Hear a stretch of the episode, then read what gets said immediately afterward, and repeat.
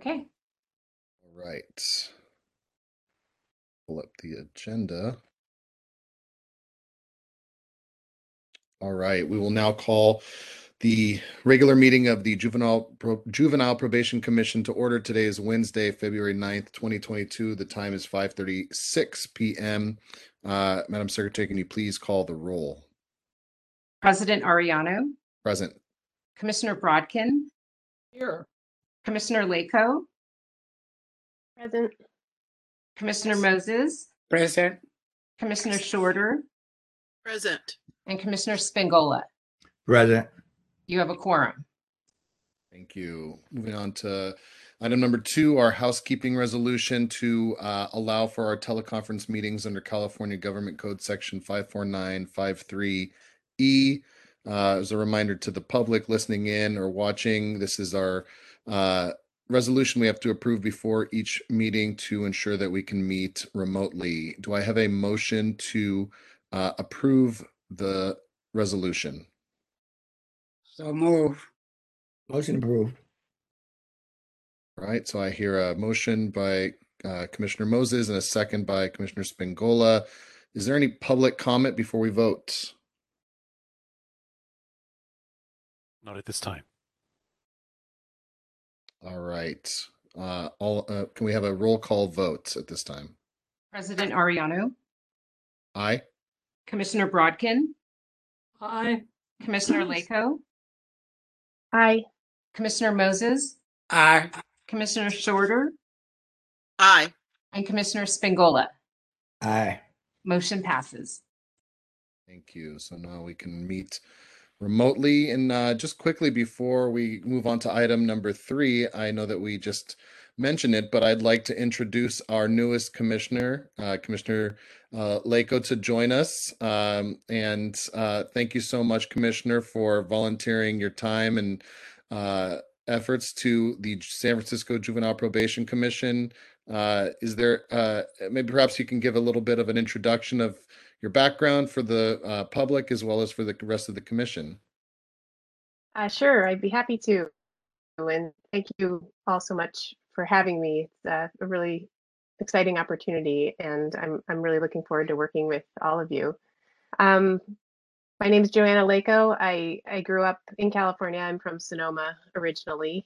Um, I live in San Francisco and uh, with my parents and my family, and hopefully my five-year-old will not make an appearance um, in this meeting. Uh, currently, I'm the research director of the California Policy Lab at U C Berkeley. I mainly do quantitative research on criminal justice issues um, and juvenile justice issues. I use administrative data, I have a statistics and a public policy background. Um, this, my interest in juvenile justice really started in college when I worked um, teaching debate to young people in a juvenile facility uh, near where I was going to school. Really opened my eyes to the conditions in the facility, um, how incredibly smart the people, the young people were who were in that facility, and how few opportunities they've been given. Um, and that really changed the trajectory trajectory of my career. And I've worked since then on criminal and juvenile justice issues, usually from the research perspective. Um, I worked at the an alternative to incarceration program in New York City called Esperanza Hope that was started by the Vera Institute. Um, before I went to grad school. And then afterwards, I uh, worked at a, a research center on several projects, but one was a multi-year project for the Annie Casey Foundation focused on uh, best practices to keep youth out of the deep end of the juvenile justice system. And over the course of the several years that I worked on that project, I got to visit jurisdictions across the country and see what probation departments were doing, innovative things that they were trying, and try to document that uh, so others could learn from it. Um, I'm really looking forward to helping improve the outcomes for youth and families in San Francisco um, and working with all of you. So thanks for the time. Thank you, Commissioner. And uh, we appreciate uh, that background uh, into your uh, resume. And I also have a five-year-old, so I understand the challenges. So um, we will absolutely uh, Uh, take note and and uh, not make any anything of it, as we all have been there before. So we appreciate your commitment again to the commission and for the time and effort that um, you are volunteering uh, in your free time to serve uh, uh, for the city and county of San Francisco, as well as for the youth um, that uh, come in contact with the juvenile probation department. So thank you again. Um, at this time, we will now take public comment. This is general public comment uh, for matters that do not appear within the commission's uh, agenda tonight. Uh, speakers will have three minutes, and I'll just, before we open up the line, note to members of the public to press star three to be added to the line, as well as um, to also ask our commission secretary if we have any uh, voicemails or emails.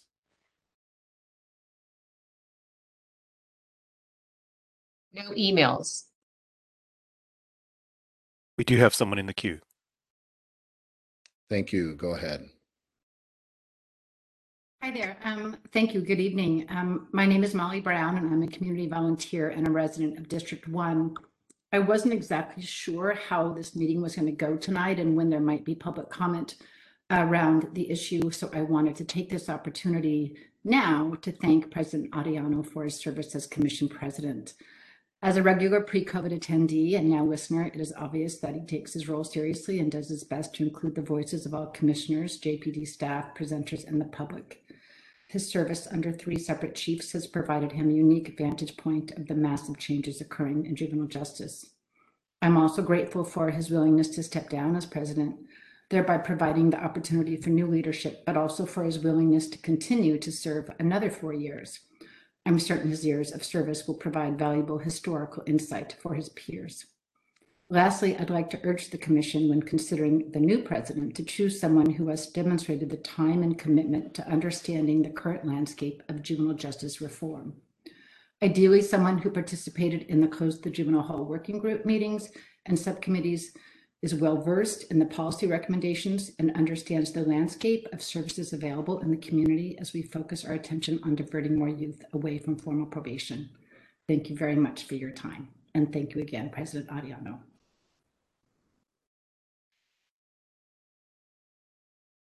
Thank you for those kind remarks. Is there more general public comment at this time? No one else in the queue. Before we close general public comment, I'll just note again to press star three to be added to the line. Just give one more call for remarks before we move on to the next item.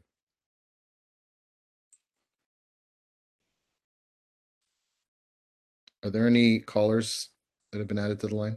No one at this time. All right, we will close general public comment and move on to some more housekeeping. I'll note that uh, items four and five, uh, excuse me, item four has uh, two uh, uh, approvals. We are approving the uh, meeting minutes for our December meeting on December eighth, twenty twenty-one, as well as our January twelfth, twenty twenty-two meeting. Um, this is uh, because we just simply had an oversight and did not include uh, the uh, minutes approval at the last meeting on the agenda. So um, we were not able to vote on it. So um, do I have a motion to approve the meeting minutes for the December eighth, twenty twenty-one meeting and January twelfth, twenty twenty-two meeting? I so move. Second. Is there any public comment before we take a vote on this item? Uh, no, no, not at this time. No. No emails. Thank you. And again, I'll uh, just add, press star three to be added to the line. Is there any public comment at this time? Still none. All right, uh, Miz Silveray, can we have a roll call vote on this motion? President Arellano. Aye. Commissioner Brodkin. Aye. Commissioner Laco. Aye. Commissioner Moses. Aye. Commissioner Shorter. Aye. And Commissioner Spingola. Aye. Motion passes. Thank you. Uh, taking item five now, this is the Juvenile Probation Department's fiscal year twenty twenty-two twenty twenty-three and fiscal year twenty twenty-three twenty twenty-four budget presentation by our Chief Probation Officer, Katie Miller. And I'll note that tonight's agenda is the first agenda that has a estimated time uh, for each item. Uh, we I budgeted sixty minutes for this item. Um, so again, that's an estimated time. We'll try to keep within that uh, time limit, um, but just for members of the public to understand exactly what those new numbers are on our agenda. Uh, so with that, I'll hand it over to you, Chief, to um, go ahead and give the budget presentation. Thank you. Michael, can you give the presenter authority to Maria if she doesn't already have it, so she can manage the slides?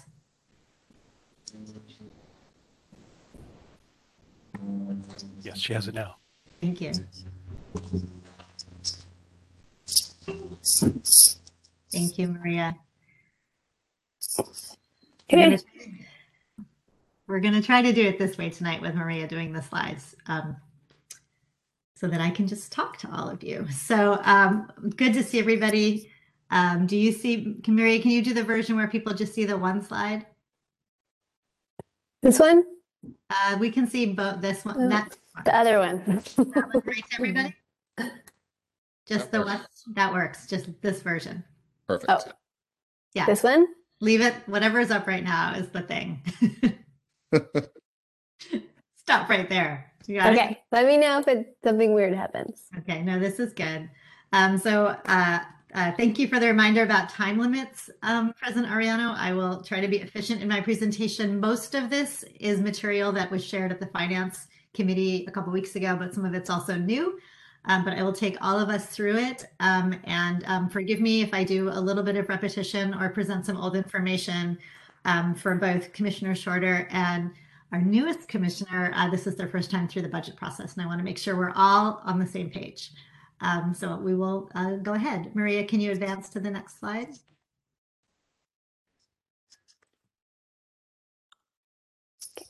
Thank you.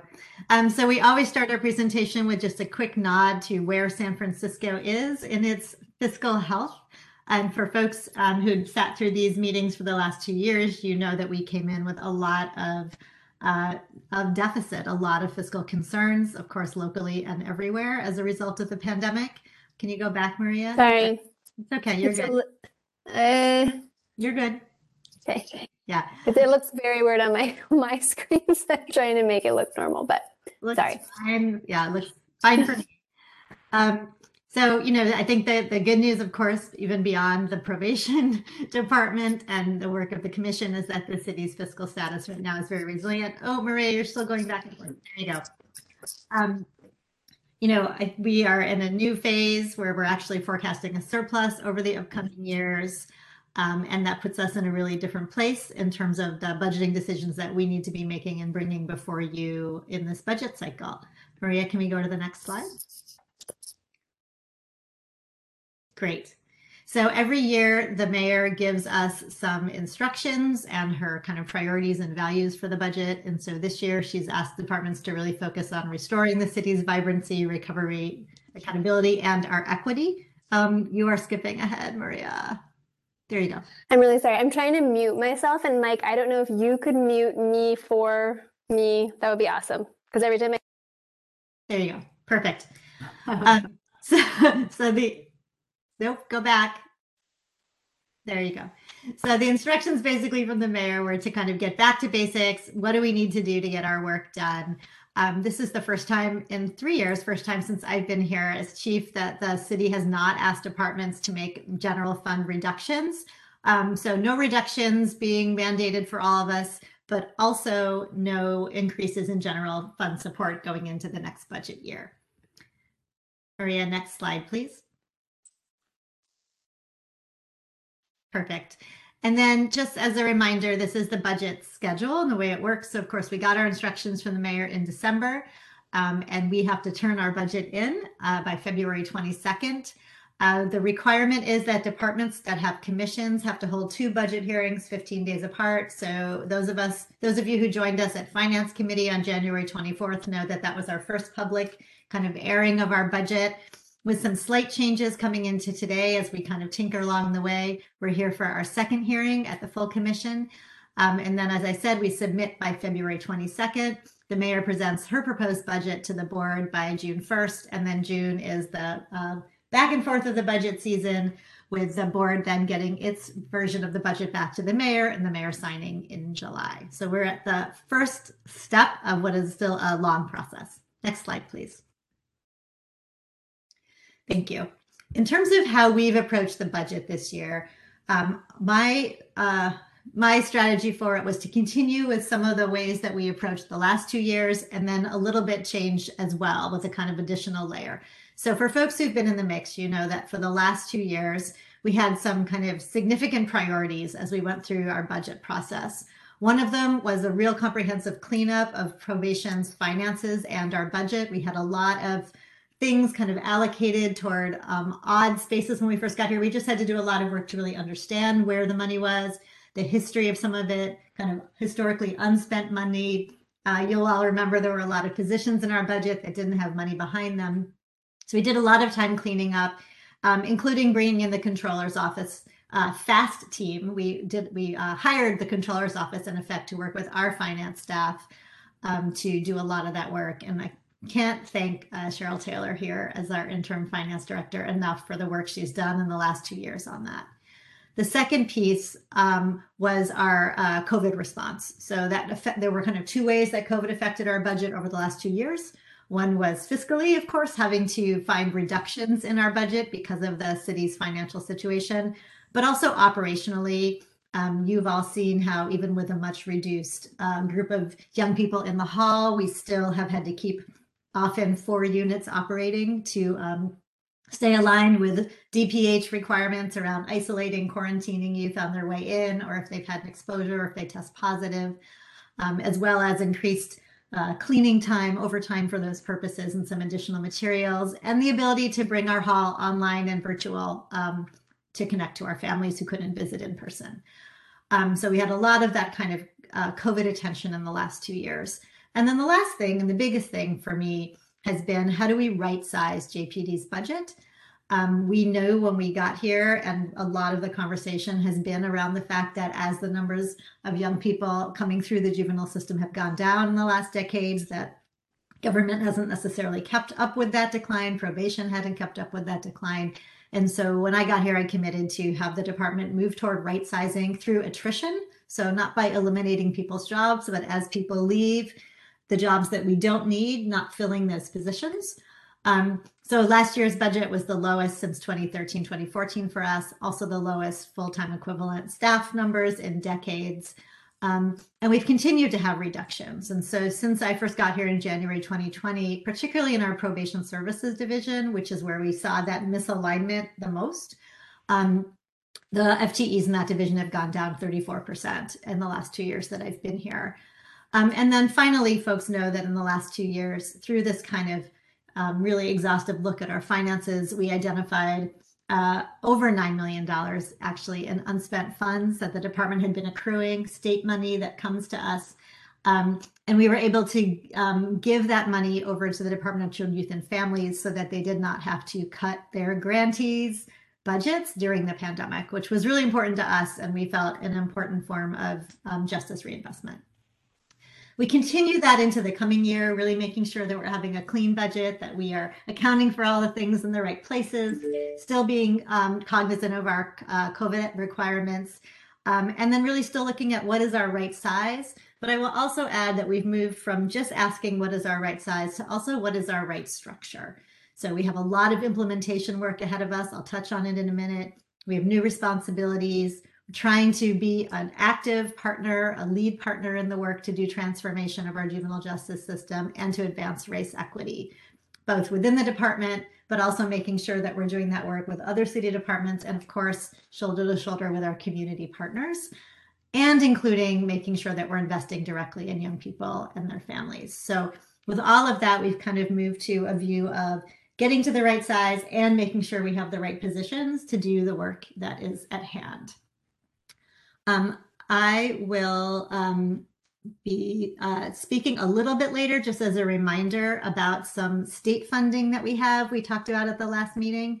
Um, and I just want to note that that's not part of kind of the way we think about this budget in the moment, but I'll come back to it at the end of the conversation.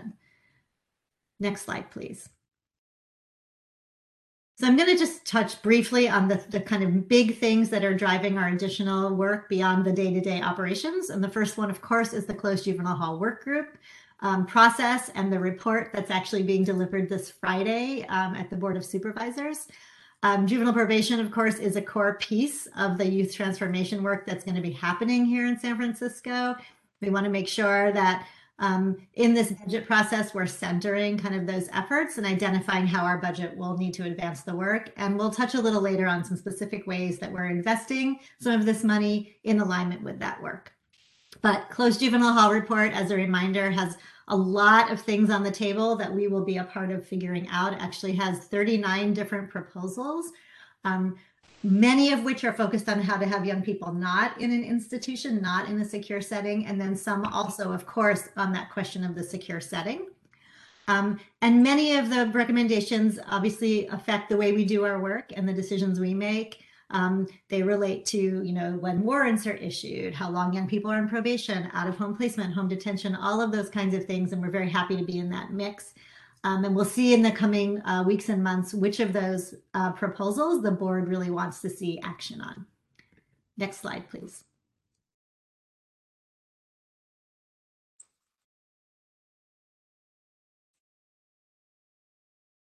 The next big kind of piece of activity and work for us, and not something, of course, that we had originally envisioned a few years ago when we were wrestling with closing the hall, is the closure of D J J at the state level and that realignment of the functions to the counties. Um, you've all heard me talk about it, and I'll talk about it again a little bit at the end of my presentation, but the main takeaways right now are that on top of kind of our existing landscape of work, we now um, are responsible, as are every county, for making sure that we have a continuum of services up to and including a secure setting for young people who previously would have been eligible to be committed to the state. That includes, for some young people, um, us being involved with them up to as high as age twenty-five, which is a different kind of work than we've had in the past. It's dramatically expanded the number of young adults in our juvenile hall, which requires us to think about what that kind of programming and staffing and services should look like. Um, and it's, of course, makes us um, be play a, a key role in actually figuring out what San Francisco's plan is. So the state mandates that every county have a subcommittee focused on developing that county's plan. The probation chief is the chair by statute of that group. Um, and that's a lot of uh, kind of important work that we've had layered on to these other pieces. Next slide, please. And then the last piece I just want to give a quick note to is what's called A B twelve, or our um, youth and extended foster care. You've all heard me talk about this a fair amount. Um, I don't want to reflect on this necessarily as new work, but as an important investment. So as we have young people coming off of extended foster care, the city, both juvenile probation and human service agency, we are committed to supporting our young people as they exit off of that benefit that they need and have. Um, and so we have made sure that in the current budgets for the next two years, we are allocating funding specifically to help our young people as they turn twenty-one, as they graduate from that extended foster care, with moving costs, relocation costs, housing subsidies where we need them, and a stipend for those who will need them going forward as they kind of settle into what comes next for them. There's a lot more work to do in that area, but this is kind of our initial attempt to make sure that we are budgeting and can meet the costs of our individual young people as they're exiting this system. Um, I, met, I had this slide up two weeks ago. We were asked about the actual amounts that our budget invests specifically for that in the coming two years. So I've added those numbers here to this slide, one hundred thirty-four thousand in the year we're coming up on, and then one hundred thirty-five and change in the year after that. Next slide, please. Um, I've been sharing for the last few years kind of what our, the vision and priorities are that I bring to the work that I think are most important. These are largely the same, but with some changes that we've put in yellow because I want to highlight them, um, making sure that we're being cognizant of how we right-size and operate the department. Really um, making sure that we're not only centering government agencies and community partners in the conversation, but also youth and families are actually more intentionally included in the conversation. We've added as one of our priorities the need to develop a secure long-term setting or settings because of that realignment of D J J functions from the state to the county. Um, and we've also added that we really want to make sure that some of our reinvestment of juvenile justice funding goes directly to young people and their families. That's been an important part of the conversation happening in many conversations in the city, and we want to acknowledge it as one of our priorities. Next slide, please. And then we've also brought to you in the last few years the department's race equity goals. Um, these are the same largely as in previous years, but with a little bit of a change to the third one, which is really talking about improving the work workplace experience of our B I P O C staff. Um, this is a department that still has a lot of need to do that work. Um, and uh, we really want to make sure that it stays kind of central to our internal race equity efforts over the coming year.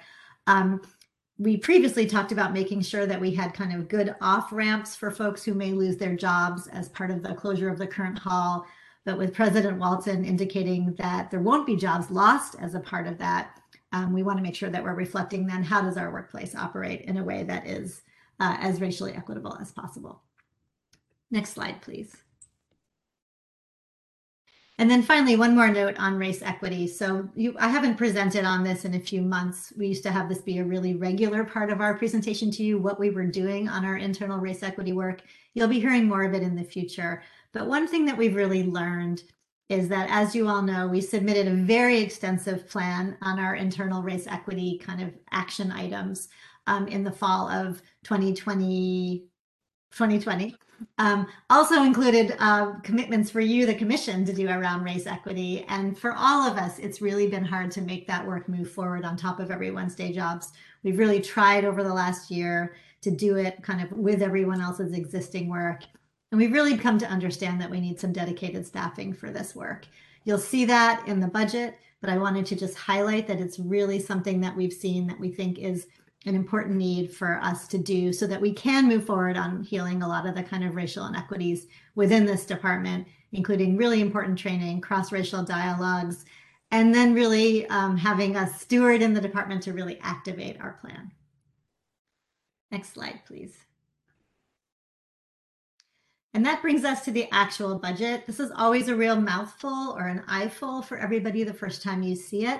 So I want to just draw our attention to what I think are the highlights on this page, and I'll be talking in more detail about these pieces. Um, all of the things I just shared really contributed to kind of our thinking and foundation for this budget. You will see a few things here in these rectangles. The first thing you'll see is a small reduction in the top at, in F T E, in our staffing. Um, Couple things about that. For folks who were at the meeting two weeks ago, you'll see that it's been bumped up a little bit. That is because of two additional probation officer positions that I'll touch on in a few more slides. So you see some small reductions up there. I do want to note that um, what you'll also see later in the presentation is that some positions are being moved to divisions where we need different kinds of work. So this is the overall reduction in our F T Es, but it masks the fact that our probation services division will actually continue to get smaller. The next box down, the next red rectangle, um, shows what's called this kind of project, programmatic projects line item, and then what is work orders to other departments. That's what services of other departments is called. Those will change a little bit in the coming weeks between the two, but really you should look at them as a whole, because combined they represent the amount of money that probation will be um, sending to other departments to do a lot of the work that is all really important to us, right?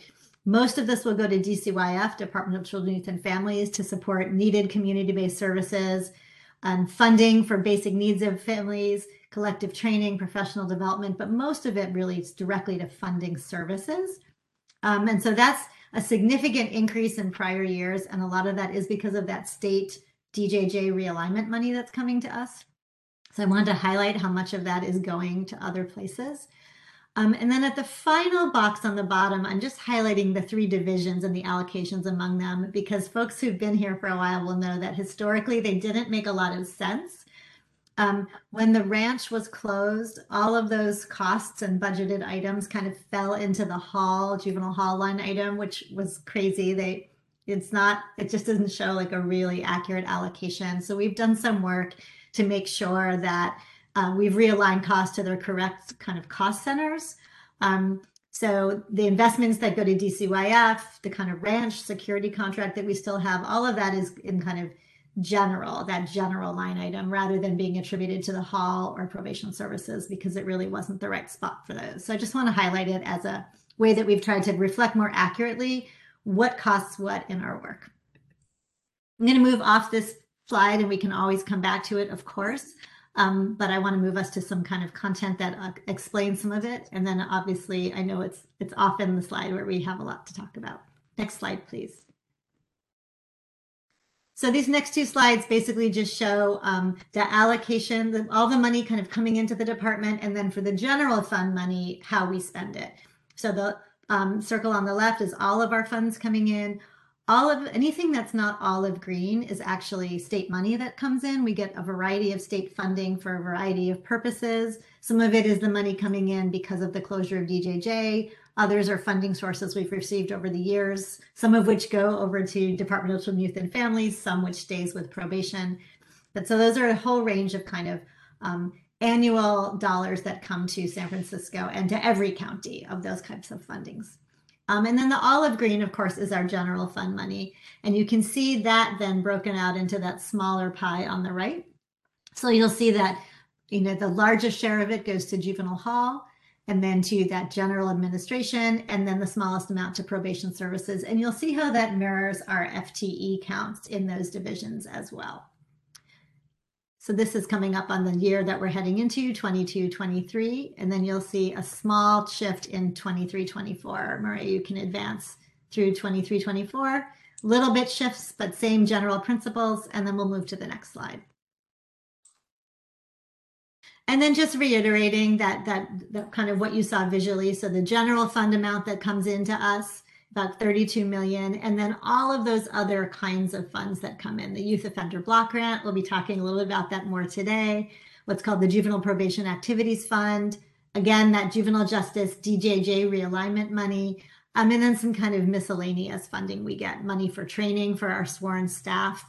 And this little bit of money that's called kind of reentry money. That's for young people coming back from D J J. So it will disappear in the future because we won't have anybody coming back from D J J anymore. But basically, you can see that, you know, um, there's no target reduction in general fund dollars. It's staying consistent. And then there's a lot of this other funding that is continuing to increase and give us opportunities to think about how we invest it. Next slide, please. This is a new slide added after our Finance Committee presentation. It was some information requested by commissioners asking for the relative breakdowns of F T Es across our divisions. And so you can see how this translates to the pie charts that I just showed you, with the largest number of staff being at the hall, second largest number in administration, and a little bit less in probation services. Um, I want to note that administration actually includes a lot of different uh, departments with divisions of the department. It includes our buildings and grounds crews, our finance division, our human um, H R division, I T, and our research and planning division. They all wind up under administration. And then I also want to note that the juvenile hall figure um, not only includes the counselors, counselor two, senior counselors, the cooks, Uh, the laundry folks, the porter, barbers, all of those kinds of roles, but it also includes some on-call positions. So we have some folks who are on-call, kind of as-needed counselors. We only reach out to them when we have a shortage of staffing, but they do get rolled up into that F T E number, so I want to acknowledge that. Next slide, please. This is another new slide that we've added since the Finance Committee presentation, with information that I think was requested by the Commission. Um, and it shows over the last few years what the relative staffing has been of these divisions, and then going into the next two years. So the two bars on the right, the gold one and the lighter blue, are going into the next two fiscal years. And so you can see kind of where we have been trending and then moving forward. So you'll see that we are continuing in the next year. You'll see some movement, some continuing reduction in probation services, and then a little bit of a bump up in the general administration division. And I'll be talking about that in more detail. Next slide, please. And then this is another new slide that we added after our Finance Committee meeting, um, based to try to meet some of the uh, data requests of the Commission. Um, so I think that Commissioner Brodkin was the one who asked about caseloads of probation officers over time. Uh, as we all know, the number of young people on probation's caseload has been dramatically reducing over the last couple decades, but also significantly since the beginning of the pandemic. And you can really see that drop off from December twenty nineteen through December twenty twenty-one. Um, and so this slide shows that while the numbers of youth have declined, our P O numbers are, um, and our P O numbers have also been declining through attrition. And this means that our caseload numbers, which is that olive average caseload bars, have actually remained somewhat consistent. Um, so at this point, the average caseload today is right around this number here on the right, seventeen per P O, per case carrying so, um, uh, staff person. So that includes our P Os and our social workers, I should note. Um, you'll see that since twenty twelve, there's been a sixty-three percent decline in our caseload and a fifty-four percent decline in the number of case carrying staff. So what it means is that the, the orange numbers have come down. Again, the green has stayed, the caseload average has stayed fairly consistent. I do want to note that this doesn't account for the non-case carrying probation officers that we have in the department. I know that's kind of a hot topic. Um, so we do have some case, some, so some of our probation officers carry cases, and then some have other functions. That includes our court officers, our on-duty probation officers, our training officer, um, the officer who's in charge of our child and family team meetings, and the P Os that handle uh, record sealing functions. So those are not included in this because they don't carry cases. Next slide, please. So I want to talk a little bit about the changes we're making with some positions in the budget as we go into the next year.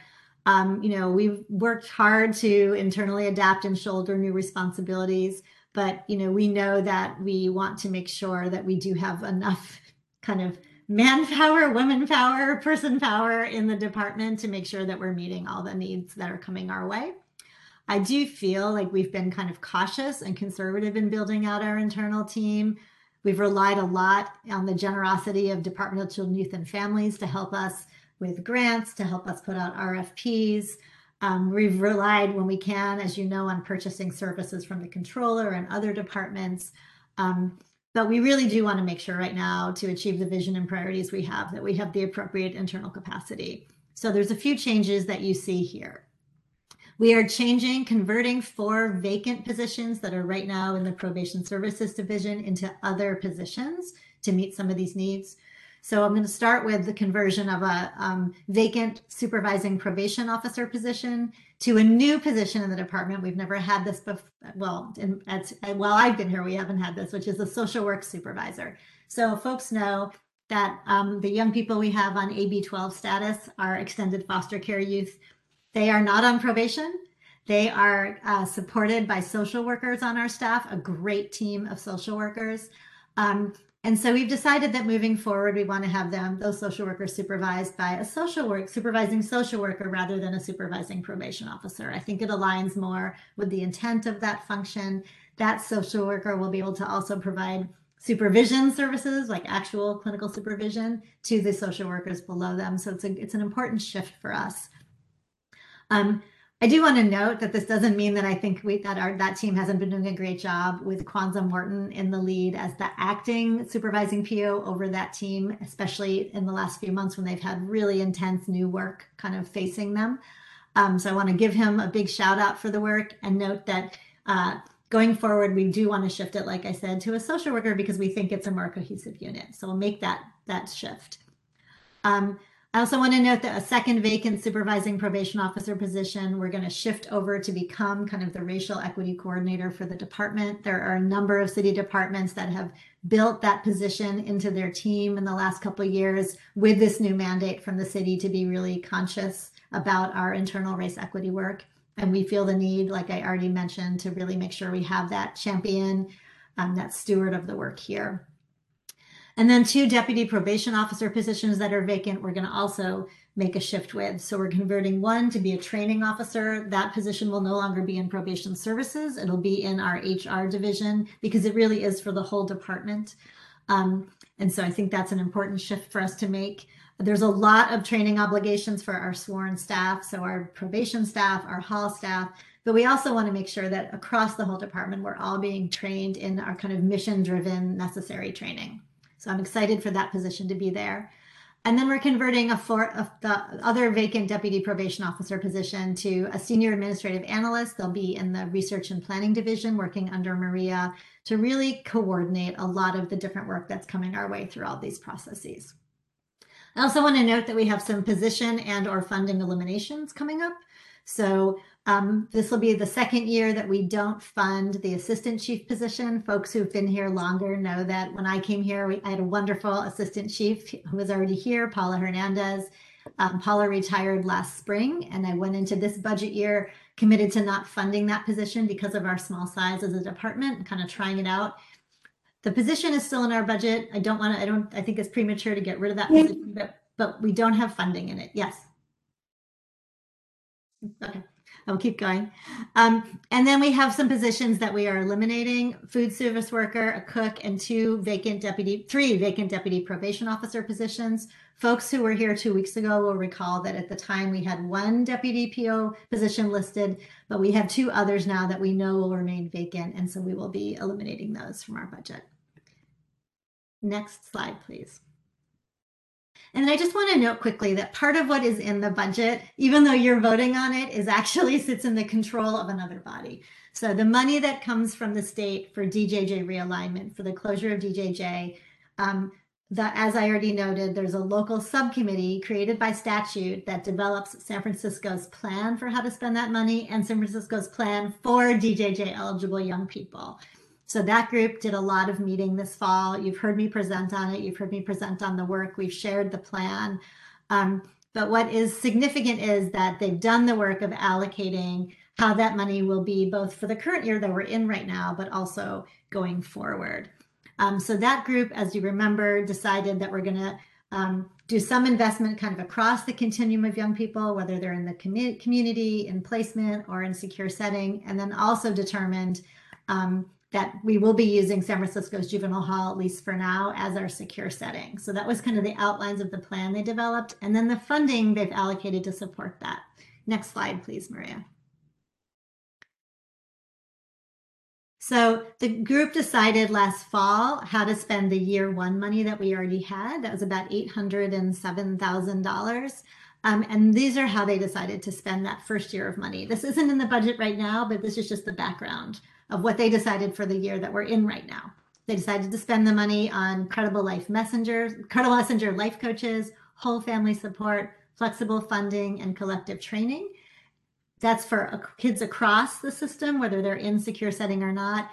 And then to also allocate some money in the secure setting in our, um, for kids who have those long-term commitments now locally, because the state is closing down, to make sure we have kind of a pool of funding for that small number of kids. There are three right now, so that we can actually broker and get for them whatever individual services they need at this time. So that was how we decided to spend this year's money. That money was put on reserve by the Board of Supervisors last summer and has now been taken off reserve um, so that we can start spending it. Next slide, please. And then um, in between, when we were with you at Finance Committee and today, the subcommittee also voted on how to spend the next year's money. And so just wanted to share that going into next year, it's in the budget. You saw it incorporated there. It's about two point three five million dollars. And so the group decided um, a couple of weeks ago to continue a lot of the priorities that you saw in that year one spending: credible messengers, whole family support, direct funding for young people. We added in making sure we have allocations for some restorative justice programming, um, and then some more funding for kind of individualized services for the young people who are in a secure setting, including step down support as they leave the secure setting. So they've kind of expanded the universe of the ways they want to use that funding.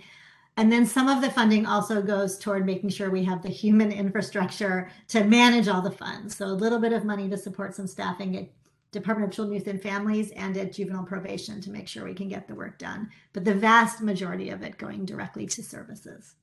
And that is in the budget for you as part of your budget, but has already been voted on by that subcommittee. Next slide, please. This is also an additional slide that we created since the Finance Committee meeting. One of the questions that was raised was, how does our budget align with the Closed Juvenile Hall Work Group proposals? Um, I think that there's kind of two different questions we can talk about in terms of budgets, right? One is going forward as the board picks proposals that it wants to see made into effect. What are the budgetary implications, not just for probation, but for all implicated departments? Are there budget implications for the public defender, for the D A, for the court, whose budget is the state budget and not our local one, for the police, right? That's an, we're not kind of ready yet to start digging into those questions, but we did want to show you how we how investments we're making now we think do align with the ideas and some of the recommendations coming out of that process. So a lot of the proposals are around community alternatives, making sure that we have what we need in the community. There's some conversation about making sure money follows young people in the community. So again, some of the ways that our D J J realignment subcommittee has chosen to invest those funds, I think really do align with that intent and spirit. I'm really happy about that. Um, you can see what that is right now. It's about three hundred seventy-seven thousand dollars. There are proposals in the Closed Juvenile Hall Work Group report to make sure that we are reducing reliance on detention for young people going to placement. Um, making sure that we have community alternatives, and folks who've been here know that we're very happy to be making an investment in more foster homes, resource family homes in the community um, through a contract with Alternative Family Services. And so you see those amounts up there. And then we all know that there's been conversation about really rethinking um, how we assess young people, what Uh, kind of collaborative case planning looks like for young people, having a, this kind of well-being um, advocate out there for young people. And so we'll talk about it later tonight, but the money that we have allocated to that third sector planning process um, really does represent to me kind of being directionally consistent with those goals. So some ways that we've allocated dollars in alignment with a lot of the priorities and values in the plan. Next slide, please. So finally, last slide, when we were all here in December and then again in January, we talked a little bit about the fact that we had, last year, we received more money from the state in what was called the Youth Offender Block Grant funding stream than we had budgeted for, that we had anticipated. So we came to you in December to share that we had more money and that we wanted to hear kind of the will of the commission on how to invest it. At that time, you, the commission, Um, gave us the green light to invest some of that money to keep the Catholic Charities Boys Home, that group home, that S T R T P, open through the end of the fiscal year. But there's an additional nine hundred nineteen thousand dollars kind of sitting in our budget that none of us had anticipated, that we are also going to be still looking to you, the commission, for some direction on. It doesn't need to happen tonight. You don't need to make that decision tonight. Um, it will go into our budget in that line item that reflects kind of a transference over to the Department of Children, Youth, and Families, so that it will go to community in whatever model you decide you want to um, have us invest in. We just wanted to list some of the different things that have come up as possible uses for that money. Folks have talked about expanding the hours that the C A R C operates or the way it does its work. Obviously, conversation like I just mentioned about developing a well-being kind of advocate program in the city to as part of this new model for our young people. There's been conversation about investing in our families, relative placements, when a family steps forward to be a placement for um, a relative, a young relative of theirs, making sure they have the money that they need to support that young person and themselves. Um, we talked about There's been conversation about whether there's a need to invest in kind of immediate and intensive case management for unaccompanied minors who get to our front door. And then finally, do we use this, these dollars to keep making sure that something like the Catholic Charities Boys Home continues after this year? You know, do we want to make sure that we're setting them aside so that we could have a S T R T P, a local group home, uh, be financially solvent and continue after the, the end of this fiscal year, like I said. So those are all some ideas for you, but I don't think they need to be discussed tonight. For tonight, we just need to know that you want us to keep that funding in that line item to be kind of dedicated later to community-based organizations. So that is the entirety of the presentation. Um, I will uh, stop for questions, and then I don't know, um, President Ariano, if you want Maria to take it back to that slide of the budget or any others, we'll wait for your cue. Thank you, Chief. Um, and I appreciate you uh, and the team over at the department making uh, some of the uh, recommendations and changes that um, myself and Uh, Commissioner Shorter had requested at the Finance Committee. I really appreciate it. I, I do think it was helpful for context in um, just making the presentation um, more rich, and I think uh, understanding just the entirety, I guess I would say, of uh, the budget picture from an F T E perspective and from um, from how it aligns, really. I, I love that slide about how it aligns with some of the recommendations. I thought that was very helpful. So um, I don't have any questions, but I'll just hand it off to my fellow commissioners to see if um, they have some. I see uh, Commissioner Moses has his hand raised. Go ahead, Commissioner. I have one quick question. Thank you very much for a job well done on uh, on the budget. I look at um, the commission budget. I see zero point six and um, full-time. Could you explain just briefly on that? Sure. The zero point six full-time is Pauline. Easy answer. Easiest answer I'll give all night. So that's Pauline's time being your commission secretary. So it's zero point six of a position. See, always being like that, you know, zero point six um, full-time. Um, uh-huh. Commissioner, I'll defer to Pauline, but I think the answer is yes. Oh, okay. I was just wondering. It looks like she's doing more than, you know, part time. I thought she's there full time. I'm shocked to hear that it's only there, you know, that. Okay. So I have a couple of other questions, but I'm just going to yield to the other commission, then I can come back. Okay. Thank just for you. Context, Commissioner, um, just in my experience, I believe that sometime maybe around five or six years ago, um, perhaps Pauline can elaborate, um, there was a full-time position um, for our commission secretary, but um, because of budgetary constraints during, I think, maybe one of the financial crises that we had um, during that time, it was, uh, the decision was made to, I think, reduce to half-time. So I think that's where that zero point six uh, F T E comes from. And that was six years ago? Roughly, I want to say, um, Pauline, is that, do you remember exactly when it happened? Actually, I've been with the department, well, with the commission for twelve years, so it was before that.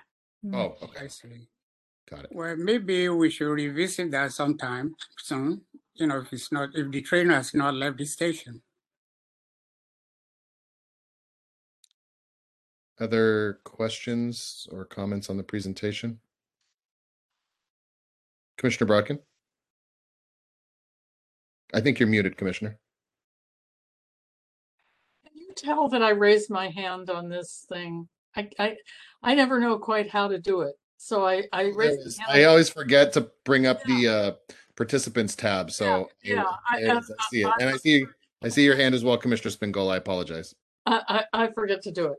So I have a lot of questions and I don't want to spend um, to uh, all our time doing this. But um, I do like the approach that we are trying to figure out how to re restructure this, but recognizing, uh, you know, I guess I heard flexibility in your thinking about all of this, because I'm looking at sort of entering a new era with the implementation of the Closed Juvenile Hall Report, which I know uh, uh, some of which has started, but which calls, you know, calls for eighty percent reduction of kids coming into the system, reducing the amount of time uh, young people are on probation by a lot.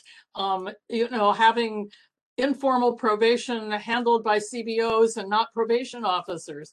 So I guess my question is, it, it, we need to have enough flexibility so that as we roll all these things out, because the only way that's going to happen is we move money from one place to another. um, and so I, I guess I want reassurance from our chief that a, a sort of recognition that that could have profound effect on, you know, how many probation officers we need. Uh, And, and what really makes the most sense in terms of caseload size when we start changing policies about how long young people are on probation, et cetera. So, um, and yeah, that, that's the biggest point I have. Um, and then I just would like clarity again, how we got from forty-two million to forty-eight million or around those numbers. I know you explained it, but somehow I don't feel like I could explain it to somebody else. Sure. Um, So uh, let me start with the second question, and I'll have Cheryl Taylor correct me if I below any of the fiscal answers. And let me just finish. I have one more question. Sure. So that I just, um, you know, we've talked about this equity person.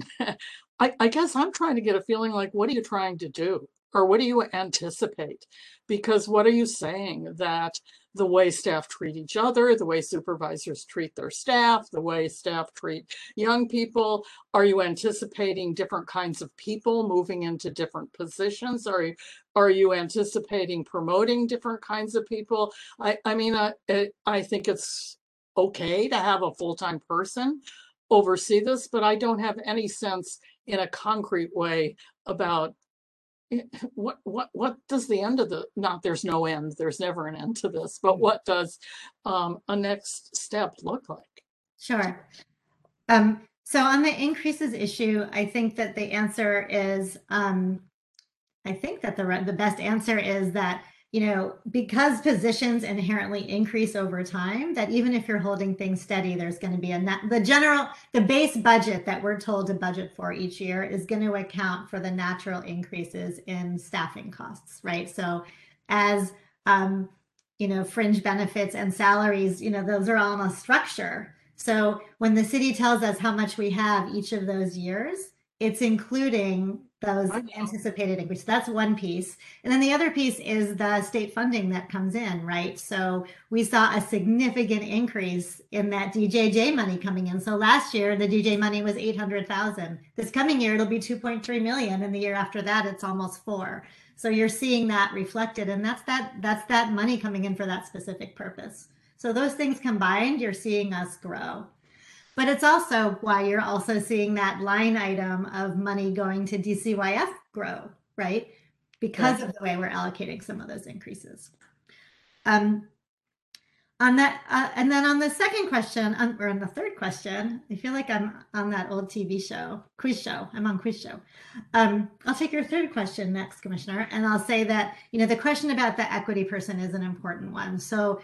Um, folks who were on the commission last year will remember the incredibly extensive internal race equity action plan that we were required to submit to the city. I think it was about forty pages long with a whole variety of goals and action items, some of which were generated by the department, many, many, many of which were actually generated by the city. Um, and they looked, you know, they require us to look at our Um, hiring, our promotion, our discipline, our recruitment, the kind of internal culture, who we're lifting up with professional development, who we're not. Um, as part of it, we were asked to do kind of a, uh, an internal survey each year of the experience our folks have had working in the department. And what we really see is that, you know, there is just, there are deep histories and legacies across the city, right, of really, really seeing our B I P O C employees and particularly our Black employees so far below when we look at who's been given promotional opportunities, so far more extreme when we look at how people are disciplined. There's actually a really good report that we can share with the commission that came out. I'm gonna ask Cheryl Taylor if I get this wrong. I wanna say, Cheryl, last summer, that was commissioned for the city really looking at these impacts across departments. And the departments that have more B I P O C staff are places that feel this the most. And as you know, we have a very high proportion of B I P O C staff in this department, actually pretty close to the young people we serve. So there's a lot of history there. A lot of the pieces of that um, plan that we submitted to the uh, city, to the Office of Race Equity, involves really complicated things, analyses over history of how your department's done certain H R decisions. What are your policies? How do you do those things? So it's a tremendous amount of work, just those pieces. And that's why this position actually will be located in our H R division. That's where they'll be anchored. But a lot of the rest of it is really focusing on conversations that really need to happen about having kind of A, a, an inclusive and comfortable workspace for everyone. So I will say candidly that the feedback we've gotten from staff over the last two years has reflected dramatically different experiences working at this department for people of different races, period. They've had different experiences. And so there's a lot of conversation and healing that needs to happen. So it's the converse, it's the combination of somebody who can hold those many, many, many tasks that are in that work plan, again, many of which are actually generated by the city, not even by the department, right?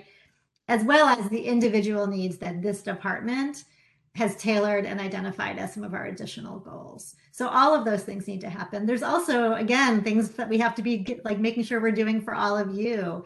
There are things in that plan. The, um, your board and commission is a part of everyone's race equity plan. So there are specific things around the training we want to make sure that you're all getting, the support you're all getting. And we just haven't had the ability to do that with our current staff. And I would say that I actually think one of the great failings often with race equity work is that we expect people to do it on top of everything else. And it doesn't really honor the work, and it doesn't honor um, pe- the fact that people already have jobs, right? And so I think it's an important step that I recognize by the city, really making sure that we are able to meet this need. Um, and I think we need it. We tried for a year to do it without it, and we're not making progress. So that that's kind of my, my response on it.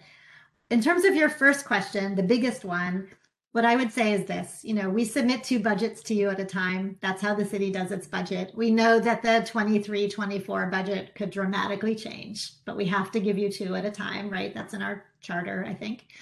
Um, you know, the, the examples that you raised, I think are exactly the kind of things that we don't know yet how they're going to play out. Hitting an eighty percent reduction in the number of young people, from what starting point? We're already down sixty-seven percent over two years ago for new cases coming in. I don't know how much further we go down, right? The young people coming to us more, most often now are getting booked in for, you know, quite serious offenses. So I think there's already been a lot of diversion happening. We don't know what the final number will be. And then there's things that we don't have control over. I think that the probation, the term of probation that you raised is like the best example.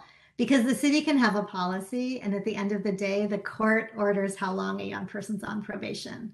That it's it's their purview and authority, period. Um, and they also, in some cases, can order, in all cases, can order to us the kind of supervision, the level of supervision they may require. So there's going to have to be a lot of time and conversation with those other partners that hold that legal authority before we really know where we're going to shake out on what is the average length of probation for kids. You know, do we change the nature of it? It's going to just require a lot of conversation and really being mindful of who holds that legal power right now. So I don't think we know right now what that will look like going forward. You know, what I can offer you is my continued commitment that as we see changes in the work, that we make shifts, right? Sometimes internally, and then sometimes moving funding out, increasing the ways we invest in community, increasing in those line items that you saw highlighted in the budget. But if, for instance, the Board of Supervisors endorses the report and there are things in it that you don't have control over and maybe even they don't have control over, I certainly hope we aspire to have those things happen and will aggressively advocate and negotiate to see that our partners, even if we have no control over the judges, are educated and understand the rationale and understand this is a policy of the city, et cetera, et cetera, et cetera. So, you know, just yeah. honest to sort of say, well, that's somebody else's, you know. No, no, and, no. I, I completely agree with you. And, you know, and I'll say part of our analysis that we've been doing within the department, um, you know, partly in preparation for Fridays, like kind of understanding of it all at the Board of Supervisors, but also for ourselves is to identify who are the decision makers for each of those thirty-nine recommendations, not as a barrier, but as who needs to be invited to the table. Right. And I just want to ask, what is it? Didn't we already have a training director? Why do we need another one?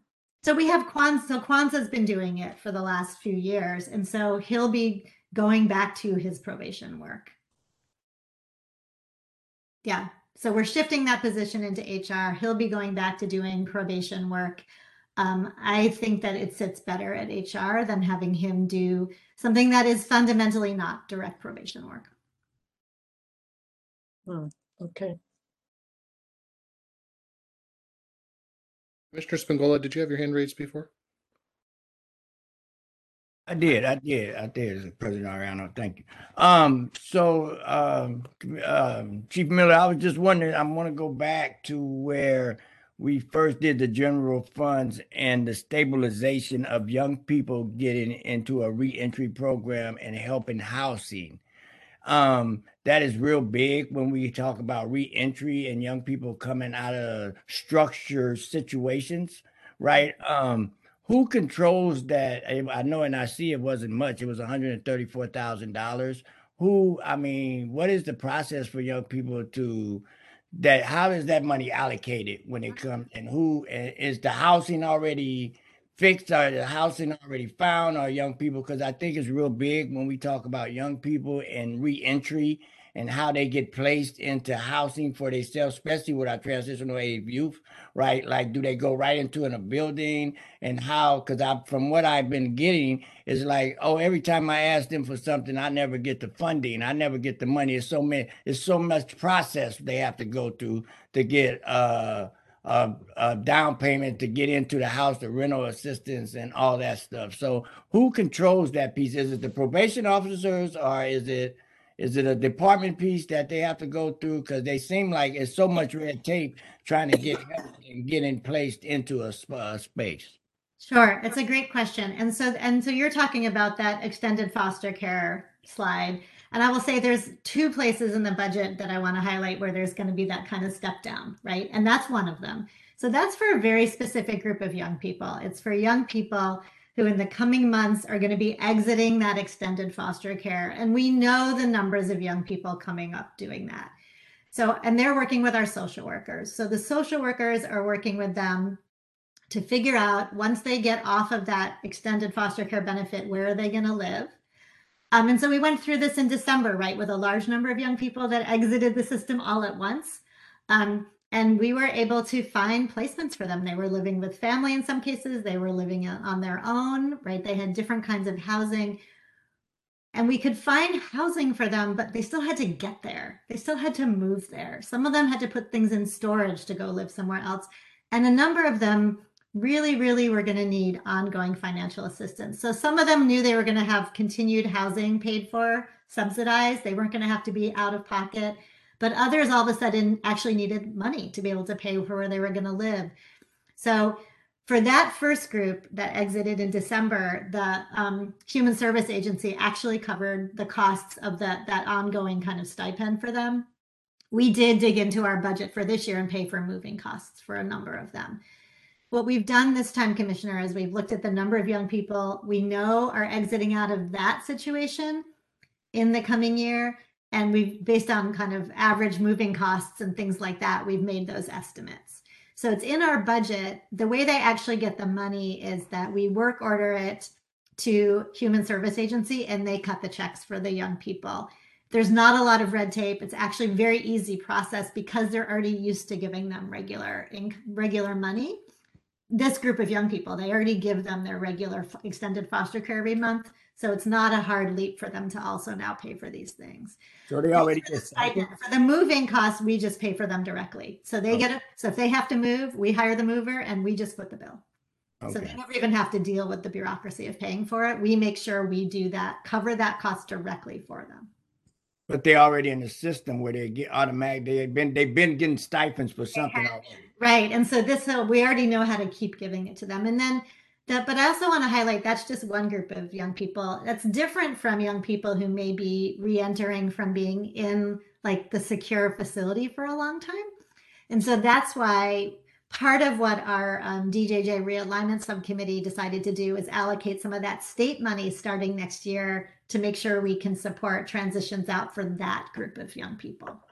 So that's a second allocation. And so I would say on that one, I'll come back to you with kind of the actual plan for how it's going to work and how we make sure that money gets into young people's hands or to the, you know, people who house them or the programs that serve them more directly. That's that's something that we're still very much figuring out.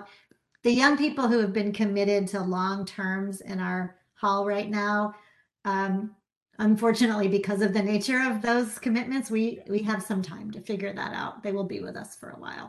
But we wanted to make sure we had some money there for them for so that when we start planning for them, we know we have the resources. And that, and that's important, too, because reentry, it stops the, the cycle of, you know, like, because stability and having something where to go and just knowing that you have, you know, um, something waiting for you. And you're not just going and somewhere where people don't want you or uh, and just going, you know, yeah, I mean, that's important, for especially for young people who's been in a structured facility yeah. for so long. How do you readjust to going into society too? No, no, that's good. Thanks. I just wanted to know because I heard about it and I just was wondering how it worked. Yeah, thank you. Other questions or comments? Uh, Commissioner Moses, see your hand raised again.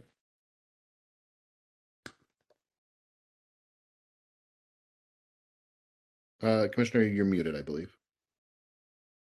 Chief, if you don't mind, can you go back to division and priorities just one minute? Um, sure, Maria, can you put that up? And while you're putting it up, um, President oh. Ariano, um, Commissioner Schroeder has her hand up on the side. Oh, I'm sorry. No, no, no, after, okay. Not in front of you. Just want to make sure he knows. Right. Thank you, Chief. Uh, I'm always bouncing between the screen and the participants uh, list. So um, I guess uh, go ahead. Are we? Oh, are yeah. We taking Commissioner oh. Moses, there you go. Yeah. Okay. If you look at the one, two, three, four, five, where it says keep youth in their communities and provide safe alternative and so on and so forth. That's one question. Does that mean that uh, it's kind of broad? Can you be specific on that? Does that include the um, grandparents who care? You know, do you think that could be, a pro is there a provision for them already? Then yeah. The last one, reinvest and redirect juvenile justice funding to the community, including direct to youth and, and families. So could you tie down and just see if you can expand on that, please?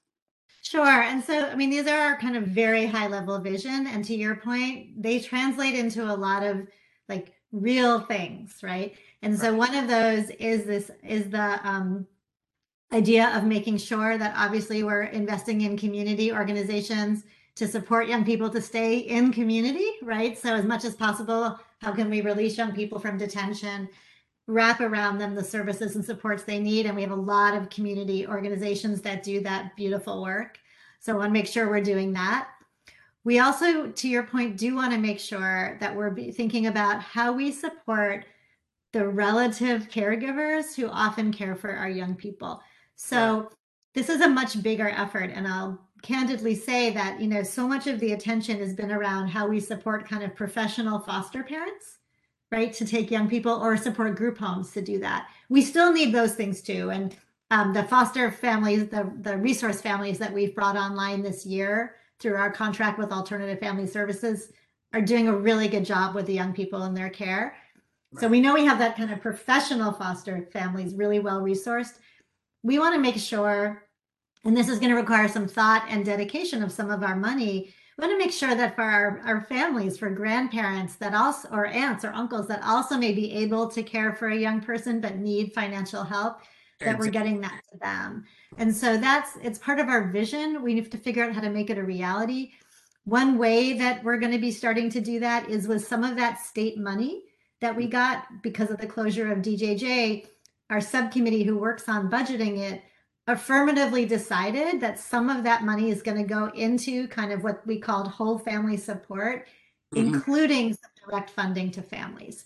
So um, actually next Tuesday, we're going to be start having conversations at that subcommittee about like what that really means so that we can turn that pool of funding into actual grants out to community organizations to make that real. Yeah, I would really appreciate if you put, can put that into consideration. Maybe when you make your monthly report, perhaps you can briefly talk about it, where you are on that, because some of these grandparents, you know, I live in this community. Some of them are just really, really surviving with their um, social security, and they don't want to see their kids, you know, on the street. Because when they leave Y D C, they go back to the community. Some of them are staying with their grandparents, but the grandparent doesn't have money to take care of them. These kids, they go back and, you know, and do something unusual. So I just want to, if you don't mind, to keep updating us, you know, just how how you are progressing on that. We that absolutely will.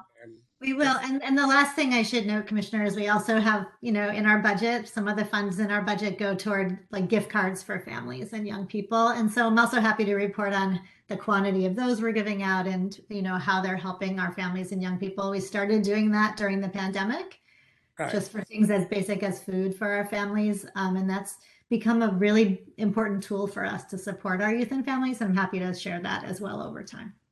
Thank you very much. Thank you. Commissioner Shorter.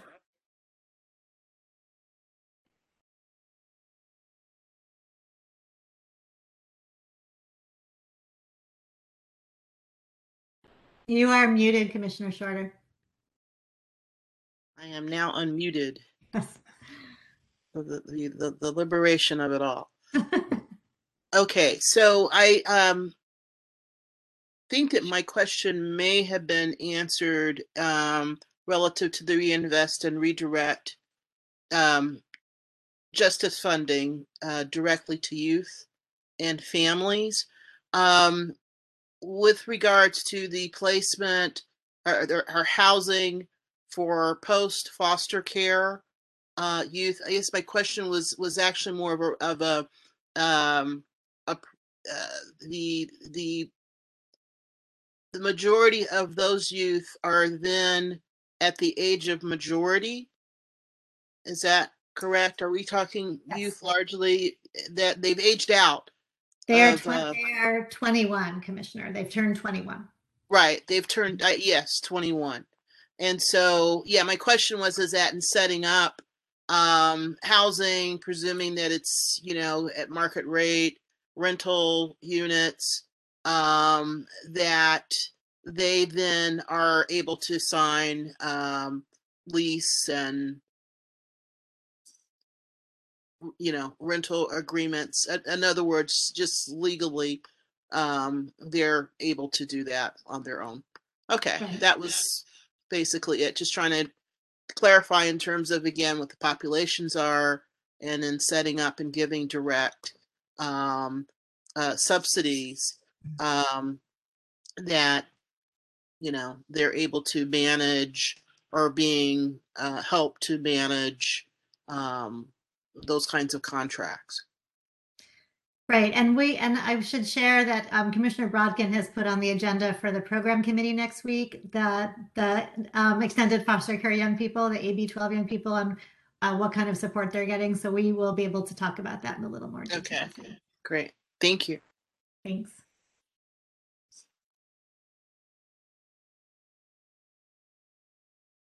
Are there any more questions or comments for the chief on the budget presentation? Commissioner Laco. Uh, I, I missed it again. You beat me to it, Chief. Go ahead, Commissioner. uh, I just had one quick question, and thank you for walking through it in such detail. It's very beneficial for me. I'm wondering what the expected flow of D J J youth back to San Francisco is over the next couple of years. I know you said we had three right now, but are we expecting a lot? Are we Which will it stay around that level? It will help me think about programming. Oh, it's a really good question. So we actually have no young people at D J J right now. The three that I'm referencing are three young people who the court has already now committed to our local secure facility that we have to have as part of D J J replacement. So our last young person who was at D J J came back just about, I'm going to say about a year ago. And so there are no young people from San Francisco there at this point. We have a few young people still being kind of um, who are in that post-release period. So you'll see that on our data slides tonight, that a couple people still come up as D J J commitments, but that's because we're effectively supporting them through their parole period. No one's at the facility, and so we won't have anybody coming back.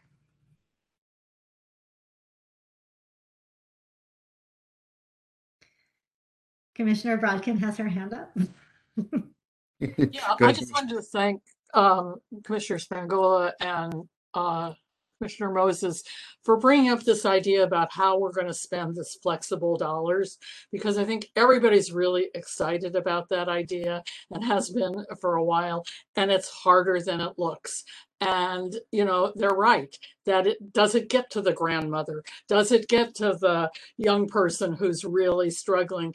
And we all think that, oh, you know, one hundred thirty-four grand is enough money. Maybe it's enough money for two young people, or maybe it isn't, or maybe, you know, because it's so much harder than it looks, than we think it's going to be. You have to change the mindset of the people in the system, you know, the workers who think, oh, here's a chance where I could really, you know, give this family some money, give this young person some money, make something available that will change their life. So I love the idea of really drilling down on that in the program committee so we can really look at how this happens on the ground. Well, and, and the, on the agenda. Well, and I'll say, and Commissioner, so not only at the program committee, but it actually is one of the subjects at the D J J realignment subcommittee that is next Tuesday, right after the program committee. So we can talk about it in all the places. Um, I do want to note uh, to Commissioner Laco's question. So I was focused in my answer on the young people coming back, but I know you're thinking about projected numbers. And I do want to note, you know, as I said, right now we have three young people who have those local secure commitments. I think we'll probably have potentially a fourth as well. So just, and committed from anywhere from two to seven years. And so when you think about, on an average, we've committed San Francisco over the last number of years, about two young people a year to the state for several year commitments at a time. So that you can kind of think about that as the ballpark of who we will need to be thinking about kind of intensive post-release planning for, as well as in custody, long-term secure, high quality programming. Commissioner Shorter, did you have your hand raised again? Uh, yes, actually just one um, other question. I wanted to go back to uh, some of the uh, questions that uh, Commissioner Moses was, was acting, or asking with regards to, for instance, um, resources for organizations or programs like Grandparents Who Care. Um, clearly, you know, um, a vital um, resource for the community, but they're uh, not advocating for any one particular um, organization. But um, is there, as part, I'm going to kind of combine his question with going back to the the um, the initiative around racial um, equity. Um, is part of the analysis on, on, on the racial equity, does that include looking at the, the, the programs that we do partner with?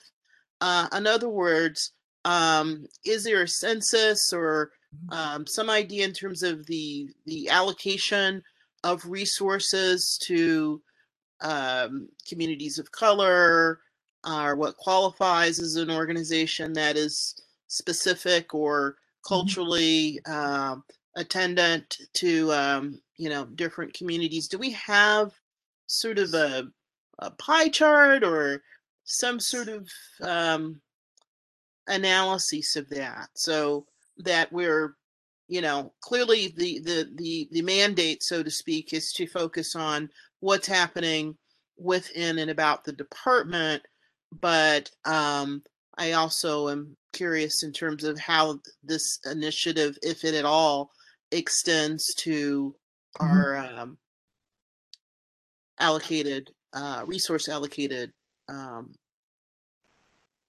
programs. Yeah, that's a great question. So when, this, when the city rolled out its kind of race equity mandate and created the Office of Racial Equity, Um, it said that there were going to be two different kind of phases of the work. So the first thing that the city um, committed each department to do was to create what we called, what they called our internal race equity action plan. So looking at your workforce, what are, what is that plan, and all, you know, the thirty-seven pages of like action items. And then the second piece was going to be, what is your external, your outward facing race equity action plan? Mm-hmm. So we don't have yet from the city Um, that kind of template or anything like that. To some degree, our third sector work, and I'll, they'll be talking about again later tonight, is really supposed to, it's like our external mechanism right now. The, the planning in there is, we really want to be asking ourselves, are we making different, creating different models through the lens of, you know, um, advancing racial equity? So that's just kind of a, a probation, like that's not a citywide thing right now. Mm-hmm. But I will say that, so we don't have like a data point like that in terms of a pie chart right now, but I will say, for example, that um, during the pandemic, when we were able to take nine million dollars of our kind of historically unspent money and give it to D C Y F, the mayor was very clear that she wanted to make sure that that funding went to organizations that were either African-American led or majority African-American serving, right? So the majority of the young people served.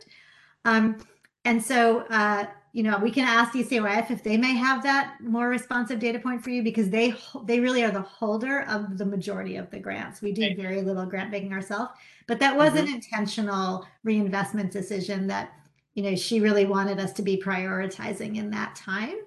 Um, and that also really means that because it's it's this, the organizations that we continually fund, that that really applies to the network of organizations serving our young people in juvenile probation.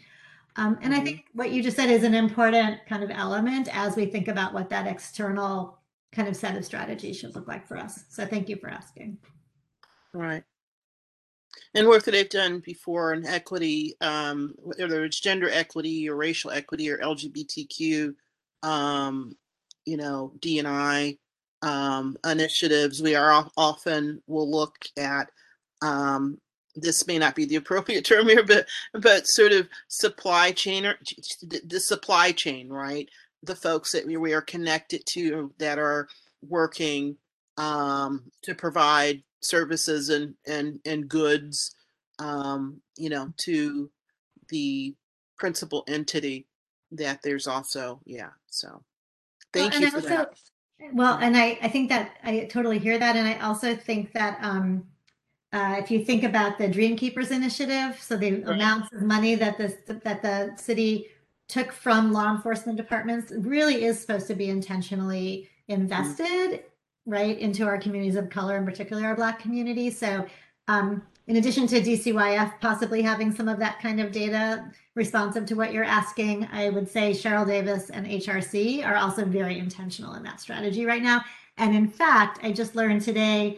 Um, I'll have to look through my notes, but there's actually going to be, I think, um, in a couple of weeks, they're going to be doing a report out at the San Francisco Public Library on the first year anniversary of the Dreamkeepers Initiative and the ways they have done the work. So maybe of interest to you, um, with Cornel West making a special guest appearance in case you need like another hook.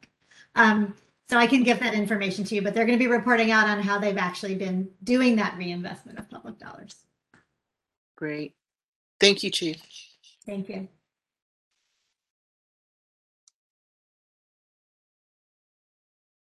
President Ariano, uh, Commissioner Brodkin's hand is up in the sidebar.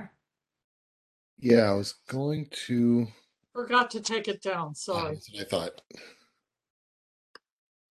I thought. Well, thank you, um, Chief, as well as Maria. Um, and I know that we have now been at it for about seventy minutes, um, even though I know that we had this estimated at sixty. So uh, I'll just make one more note. Are there any other questions or comments for the Chief and the department about the budget presentation that we heard tonight before we head to public comment?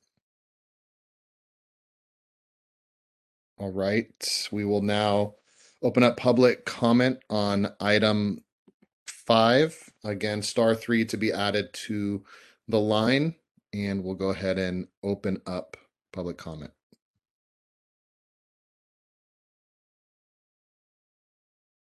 And actually, I guess, Chief, we have to vote uh, to approve this. Is that right? Uh, correct. Okay, so uh, perhaps I was premature, um, and uh, I'll just ask for a motion then to approve the presentation as it was given tonight, unless other uh, commissioners have changes. Will to we take public testimony before we vote? Yeah, yeah. Just uh, just a motion to uh, to approve the uh, budget, and then if we once we get a second, then we'll open up public comment. So move. Do I have a second? I second. Thank you. Now we'll have public comment uh, on this item.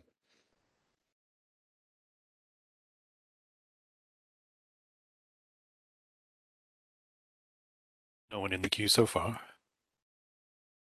Thank you. Yeah. I'll just make a note to, to press star three to be added to the line. And uh, Miz Silveray, do we have any emails or voicemails? No emails.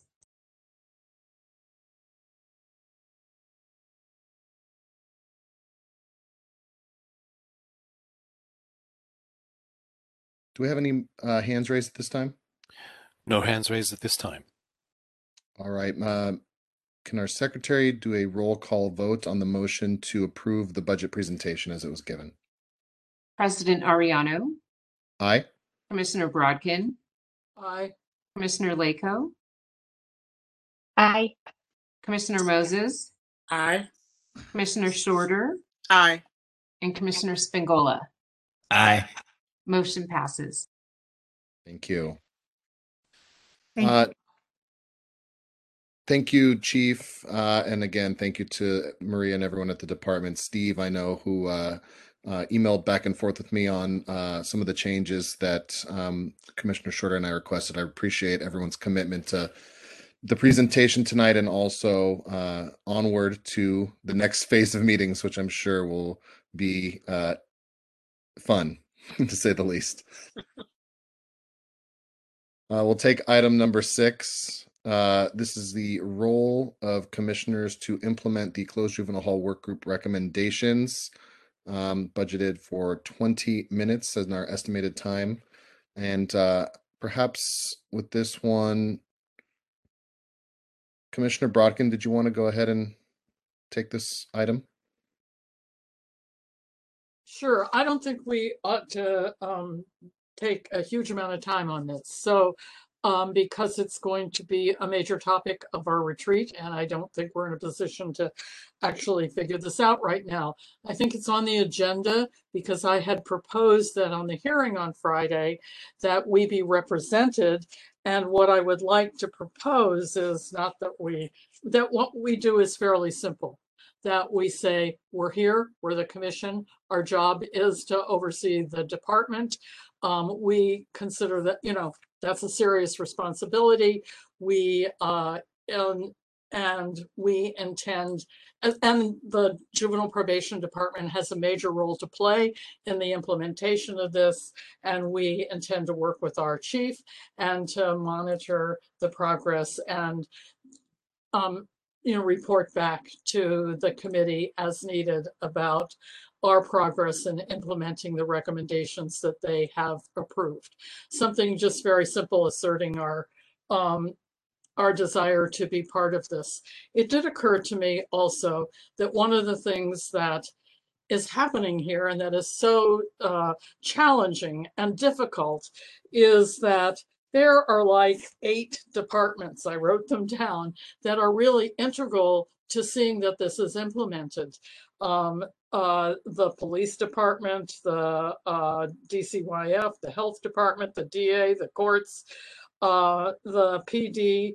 Um, and so I think it's important for us to point that out, you know, that this is something that J P D can't do alone, that it needs to be done in collaboration. And I, I'm, you know, if I were in charge of the hearing on Sat on Friday, and I, I would not just say, hey, Katie, what are you going to do about this? I would have the police chief there, the head of the health department there, the, you know, all the people who are going to have to be responsible in collaborating with us and our chief um, in sort of ensuring that this happens.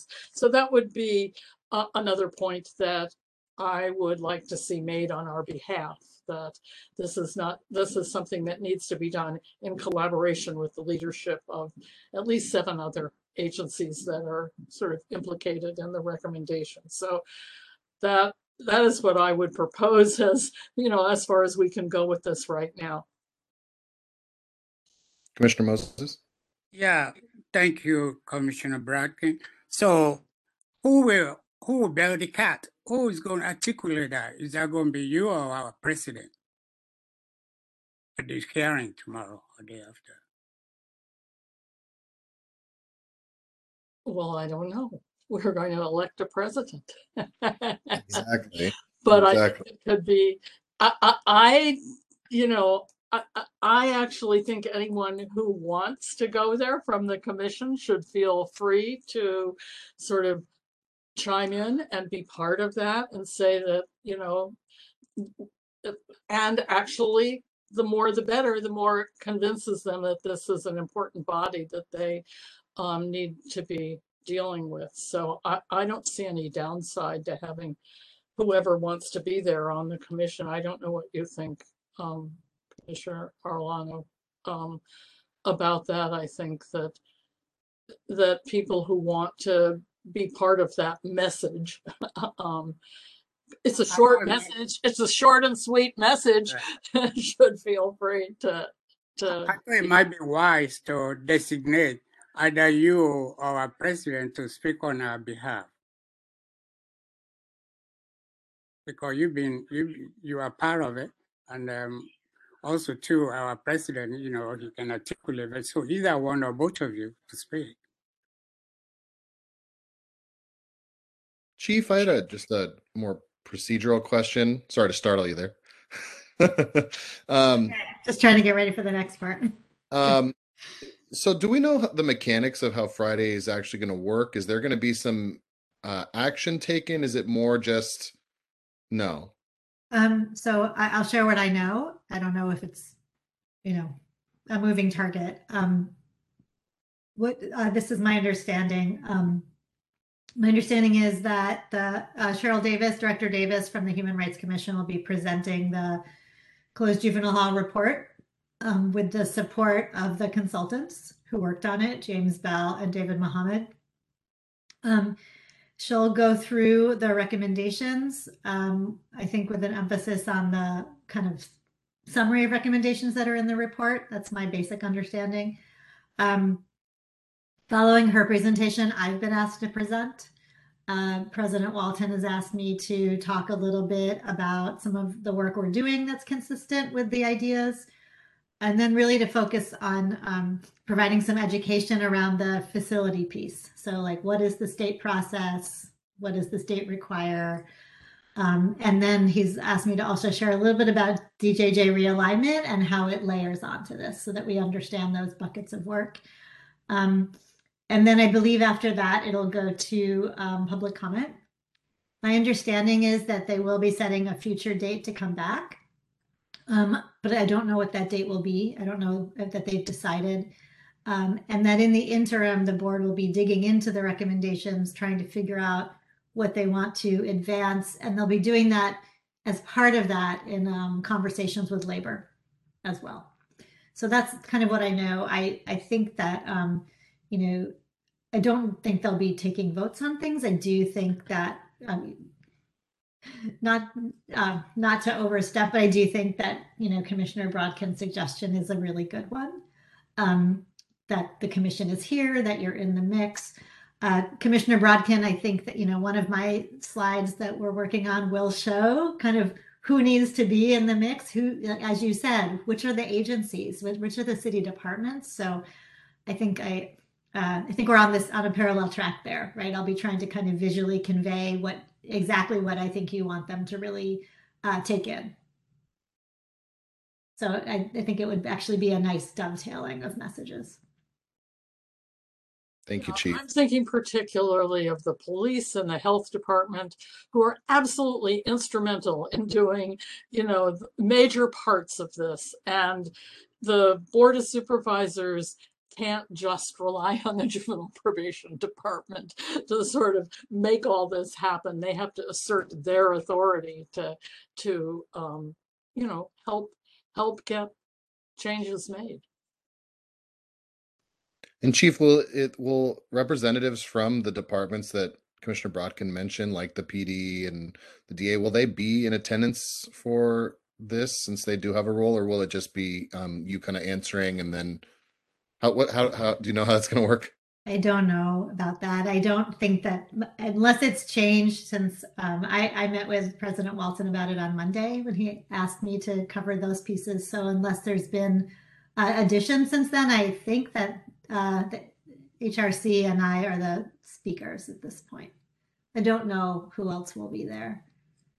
Understood. And I guess we'll have more clarity once we see the debate, how it goes, as well as public comment, and Can they'll probably uh, for future hearings want to zero in on some of the departments that have roles in the recommendations they choose to accept. So, mm-hmm. um, but I, I well, I appreciate you, uh, Commissioner Moses. I think I, I actually agree that we should have strength in numbers. So if any of my fellow commissioners are able to as well uh, join um, to uh, express the commission's uh, intent to obviously um, be a Uh, partner in this effort to implement the recommendations, I think all of us should go and speak to our uh, efforts. I mean, uh, I think that my fellow commissioners um, just last week at the Board of Supervisors Rules Committee all expressed many reasons why they want to work um, as part of this commission moving forward for the next four years for their appointments. And I think that those uh, uh, reasons that I heard last week were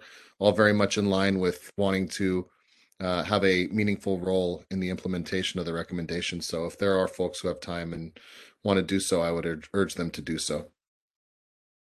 I, I agree too, uh, President Ariano. I agree that everybody on the commission should kind of show up, though. But it is more of um, just a little. I think, you know, from what I understand, it is more of just a deliverable from the chief and the H R C. I think, and then they'll turn around and have all the other the unions and everybody else to come in on the next one and start but and start presenting, you know, their cases when it comes to move making that kind of move.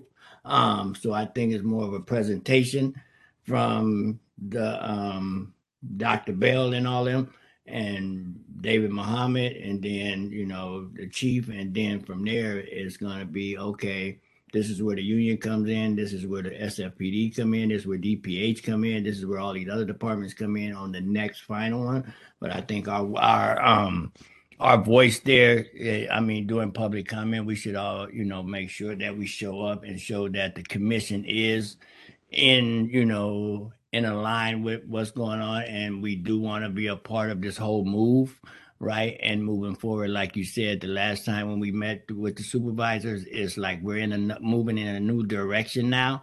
And we want to make sure that the train doesn't stop. We just keep moving in that direction and definitely be and put our stamp on where the commission wants to be in this whole process of, you know, re, you know, removing, moving the uh, juvenile and all that, and just, you know, the juvenile closure and all that, and what role we play in this role. Thank you, Commissioner. And just as a refresher, it's Friday at what time, Chief? Uh, I believe it is six hours. Um, I think I'm being, or five hours. I believe it's on my calendar. Um, from five hours from ten to three. Hopefully with uh, several recesses in between. I think the five is being nice too, Chief. I think the five is going to end up at eight. Yeah. Yeah. Let's be realistic. Yes, you're right, Commissioner. I know I won't be able to make it because I have doctor's appointment. I think that people can probably submit written testimony in writing by sending an email. I don't know the details on that, but I wanted to just share that as an option. That's a really great point, Chief. Um, perhaps, um, Miz Silveray, if you could um, inquire about uh, our, uh, for commissioners that want to submit written testimony, perhaps you could reach out to, um, I think, is it Victor that worked with us for our appointments last week, um, if and see if we can submit written testimony for commissioners that can't attend. That'd okay, I will check with Victor Young. Thank you.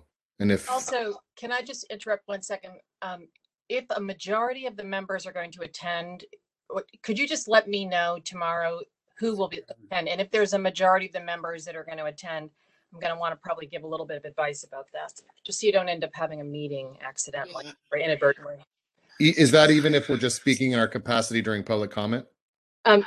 No, not generally, um, but um, but basically, I'm just I've got the Good Government Guide in front of me. Um, you you retain, of course, your mem you know your right as a citizen to publicly comment. Um, you're not supposed to discuss among yourselves. You're not supposed to like basically have a meeting at this meeting. Is basically the bottom line without reading it to you. But it may not be an issue if you if you. you know, less than a majority plan to attend. But if, if you do, then, you know, I'll just take a longer look at it and just shoot you, those who plan to attend some advice. Okay. Just so we avoid that issue. Thank you. Yes. Thank you, City Attorney, because that was actually my um, question, is that we want to be careful that we don't have a quorum of the board. Uh, clearly, people can can speak in public comment as themselves, but once as you're identifying as, as commissioners of the the body, and there, if there's a quorum, then that um, can might may be an, an issue. Uh, I would, however, um, I would I would suggest that we designate the president of the commission um, at that point to um, really be the the the spokes the chief spokesperson, so to speak, um, on behalf of the interest of the of the commission. Not that others can't speak, but so that we are, it's clear that um, if opportunity arises, that that person is, um, you know, um, that is uh, designated by this commission to speak on our full full our behalf. Yeah, that's right. That's what I thought. Yeah, good point, commissioners. And uh, I had forgotten about the uh, Brown Act uh, requirements that we all must adhere to. So um, if we could just get a head count perhaps by tomorrow afternoon and let uh, our deputy city attorney know who will be, um, or actually, I guess we'll just designate the president uh, after yeah. we do our elections to make that point. Um, but I was just going to say, um, for those who want to still be heard, um, that we they do have that option that the chief outlined of submitting written remarks, which um, uh, I think we have done in the past, is when commissioners want to um, obviously get their voice on the record as well.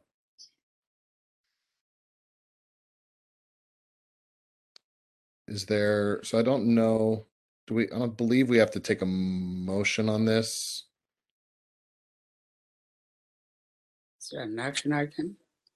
Yeah, I don't think we have to. I mean, I mean, do, if we want to codify, obviously, what Commissioner Brodkin said about uh, the commission's role uh, and as it relates to ensuring coordination amongst all the different departments, I, you know, we could codify it and just make a motion to uh, that that we agree with Commissioner Brodkin's uh, proposal to make the commission's voice heard at the Closed Juvenile Hall Work Group uh, hearing this Friday.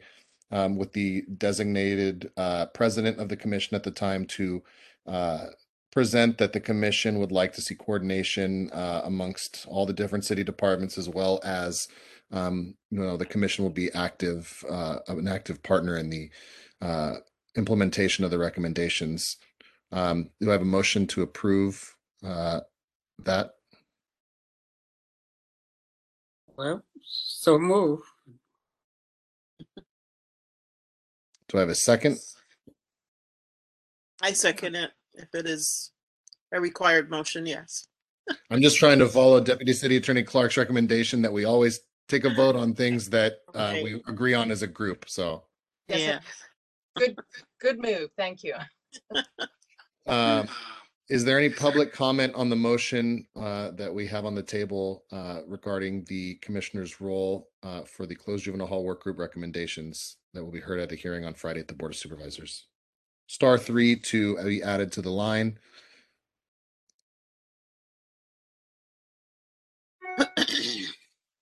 No one in the queue yet. Thank you. And Miz Silveray, do we have any voicemails or emails? Not at this time. And one more time, star three to be added to the line for item six.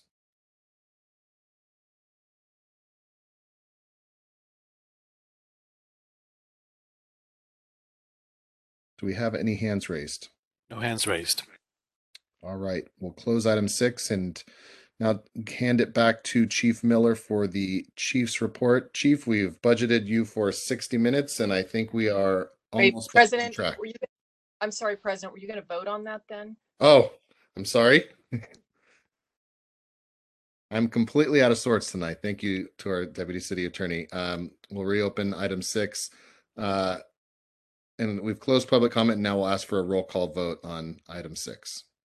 President Arellano. Aye. Commissioner Brodkin. Aye. Commissioner Laco.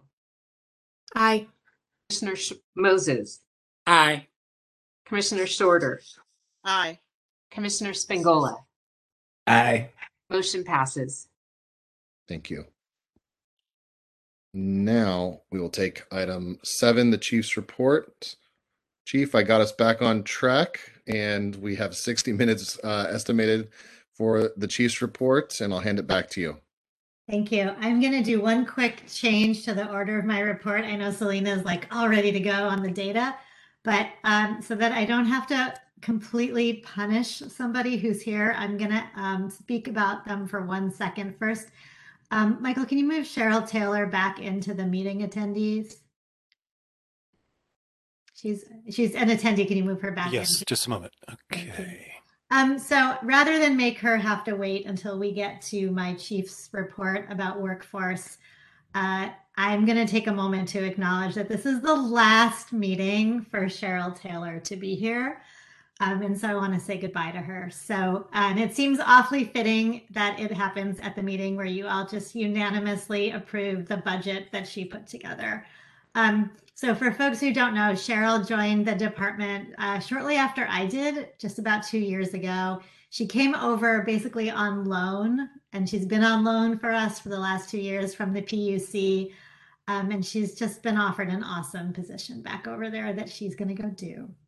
So I just want to acknowledge that. I want to say a huge thank you to Cheryl. Um, and, you know, you all heard me say this in many different ways, but just to quickly note, you know, she's done an incredible job, really, like with the health and streamlining and kind of accuracy of our budget in the last two years. An amazing job identifying all of those unspent funds that we were able to use for really important ways during COVID.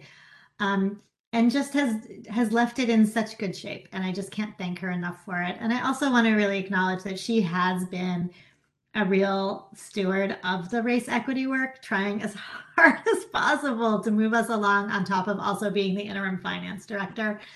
Um, so it's with a heavy heart that I let you all know that she is leaving. Her last day is the eighteenth. Um, and so I just wanted to recognize her and say a formal goodbye without her having to wait till we get through the data report for me to do that, so that she can actually go enjoy her evening with her family. So Cheryl, on behalf of the department um, and in front of the commission, I just want to express my heartfelt thank you. And we wish you good luck, and we're, you know, super sad for us and happy for you. I'll just say thank you so much. And it, you know, all of it was possible under Chief Miller's amazing stewardship. Uh, you know, I just can't speak highly enough about just the the tone, the example, the leadership that she set. Trans, completely transparent, accessible, and just, you know, such an inspiring leader. It was sort of our team that she brought together. So I, I just want to give thanks back for the opportunity, you know, to sort of, Uh, you know, sh share some of my skills with, you know, one of the best departments in the city. So uh, I'm going to miss you guys. I may come to a meeting next month. You can do public and, comment now. Okay. Thank you so much. Thank you, Cheryl. We appreciate okay. everything that you've done. I, I'm glad that the chief also called out the work on the racial uh, uh, equity plan, because I feel like um, just you were able to, when you presented all of the different um actions that the department had put together for that report, it was just so thorough and so engaging, and just it really crystallized the work that we have ahead for us to obviously meet the mayor's uh, goals on that uh, uh on the racial equity plan, and also us as a commission, as I know the chief has pointed out every time she can, that we commissioners also have a role in this as well. So um between that and then the finances and everything, I also I feel like you have become uh, someone that I know personally, even though I think that with COVID, I don't even remember the if we've ever even met in person. But I just want to thank you for your professionalism and for everything you've done for the department uh, since you have been on loan to us. The P U C is going to have to fight us back for you potentially in future years if we have trouble filling the position. But thank you. Thank you so much for everything you've done on behalf of the department, and uh, we wish you well on at the P U C. Thank you. Thank you, Cheryl. Thank you. Um, Thank you. I, I will. I'll, I will share with that with that comment as well to your comment, um, President Arellano. Um, I am also uh, looking at the attendees and won't make her come on screen tonight, but I will share that the person who will be stepping into Cheryl's big shoes is also here and watching. Um, and next month, we will be welcoming Veronica Martinez, who's coming over from adult probation to take this role here. And we will talk about her uh, more then. I'm just super grateful to Cheryl for uh, doing a transition with her right now. So I don't want to leave you all hanging with that, with that comment, but I really want this to be about uh, thanking Cheryl and acknowledging all of her work. Okay, having done that um, and letting her go and enjoy her evening, uh, I will turn it over to Selena to do the data report, and then I will come back on screen Um, when she's done for the rest of the Chief's report. Thanks, Selena. Thank you, Chief Miller. What a sad transition um, this is into data. Uh, I do I have the, yes, I have screen sharing abilities. Bear with me for a second.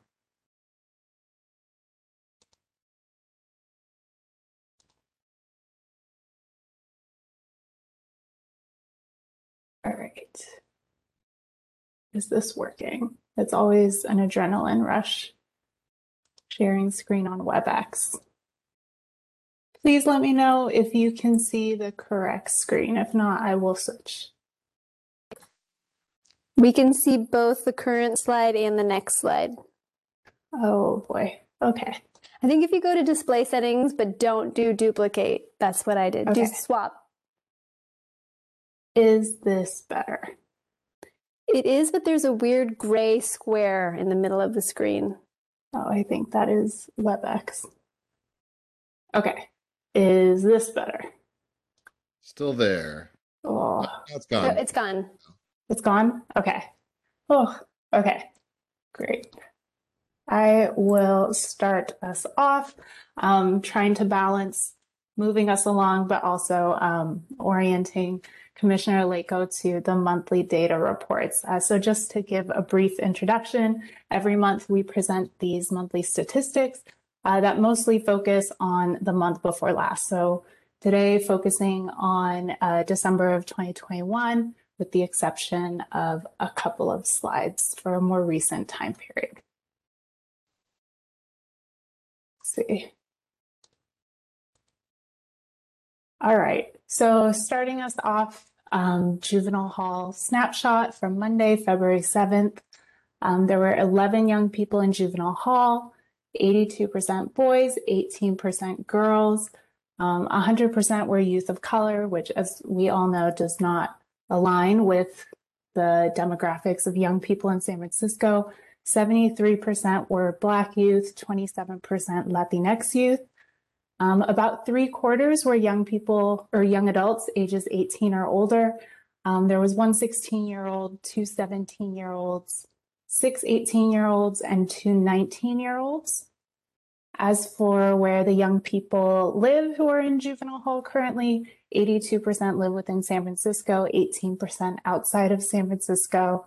And then as for juvenile hall population by status, Um, about eighteen percent were out-of-home placement youth pending adjudication, eighteen percent pending disposition, eighteen percent pending placement, eighteen percent were juvenile hall commitments, and eighteen percent were secure track commitments.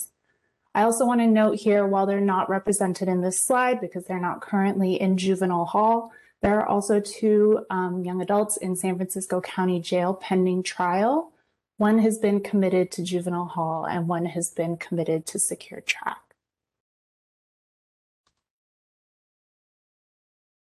Moving us to slide six, admissions, releases, and average daily population. This is one of those slides that shows the more recent month of data. So in January, the average daily population increased from fourteen youth in December to seventeen youth in January. There were also nineteen admissions and nineteen releases in January. Moving us to slide eleven, so length of stay, the descriptive statistics around length of stay. So here um, we break down length of stay for young people who were released during the month of December, which was sixteen young people, and then the young people who were in custody on the last day of December, also sixteen young people. So for youth who were released during the month of December, the mean length of stay was eighteen days and the median was four days. For in-custody youth, the mean length of stay was one hundred forty-seven days, and the median was seventy-four days. Um, we provide the next couple lines to disentangle, you know, what's driving the very long length of stay for young people in custody. And you see that the long lengths of stay for young people in custody on the last day of month is driven by commitments. So um, for young people who had been committed to juvenile hall or secure track, the mean length of stay was two hundred eighty-two days, so over twice as much as non-commitments at one hundred two days. And then the median length of stay was one hundred forty-four days, so over four times as much as non-commitments, where the median length of stay was thirty-four days. Taking us now to slide sixteen, admissions by primary detention reason. Um, so in December, there was actually uh, the highest number of admissions to juvenile hall that we'd seen since June of twenty twenty-one. There were seventeen admissions in December. Um, seventy-one percent were mandatory. So nine were for mandatory new law violations, two were for warrants or court orders, and there was one transfer in. Uh, twenty-nine percent were non-mandatory detentions. This is also a higher percentage that in recent months of non-mandatory detentions. This was related to um, four firearm possession cases and one detention override.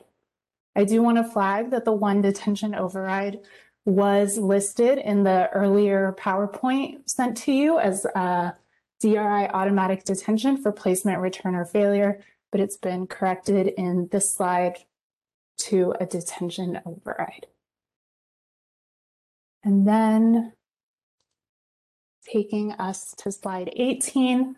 Um, so here I want to flag that we've changed the language on these slides from out-of-home placement to alternative placement, um, as we're seeing a larger number of commitments as placements. Um, so here on this slide, the one thing I want to flag is I, we've seen increases in recent months of the percentage of young people in custody as a result of alternative placement. In January, it was seventy-one percent. Um, I do want to flag also that while in the beginning of twenty twenty-one, the largest group of young people um, from this group that we saw was young people awaiting placement, but this has really gone down, particularly since August. And now we see um, larger numbers of young people being committed to juvenile hall as their placement. Taking us now to slide twenty, um, flagging here that in the past couple months, we have seen an increase in the number of referrals to probation. Um, specifically in December twenty twenty-one, there were forty-five referrals to probation, sixty-two percent were for felony offenses, thirty-one percent for misdemeanors, seven percent for warrants or probation violations. Um, but I also want to highlight that December had the highest number of C A R C referrals that we've seen since pre-pandemic, um, since February of twenty twenty, and also an increase in Make It Right referrals, five in total in the month of December. Taking us to slide twenty-four, Um, active caseload by unit. I do want to flag here the increase in C A R C cases that we see in December um, is due mainly to a data cleanup effort done by um, the S P O of the C A R C unit. So now uh, cases captured in C A R C capture um, traditional C A R C, J P D six five four, and um, S F D A six five four, so all informal probation cases. Taking us now to the last slide, probably the least easily digestible slide, alternative placement details. Um, I want to flag here uh, that we continue to see just under about twenty percent of young people um, placed in R F As, um, while we are seeing a decline in the percentage of all alternative placements that are S T R T Ps. Um, but at the same time, I do want to flag the increasing percentage of young people who are committed and the young people who are in county jail on an adult criminal complaint. And those are all the slides I had to highlight today. So I will take us to questions, and I'm happy to take questions on either any of the slides I covered, any of the slides I didn't cover. Thank you, Selena. Any questions for Selena about the monthly data report?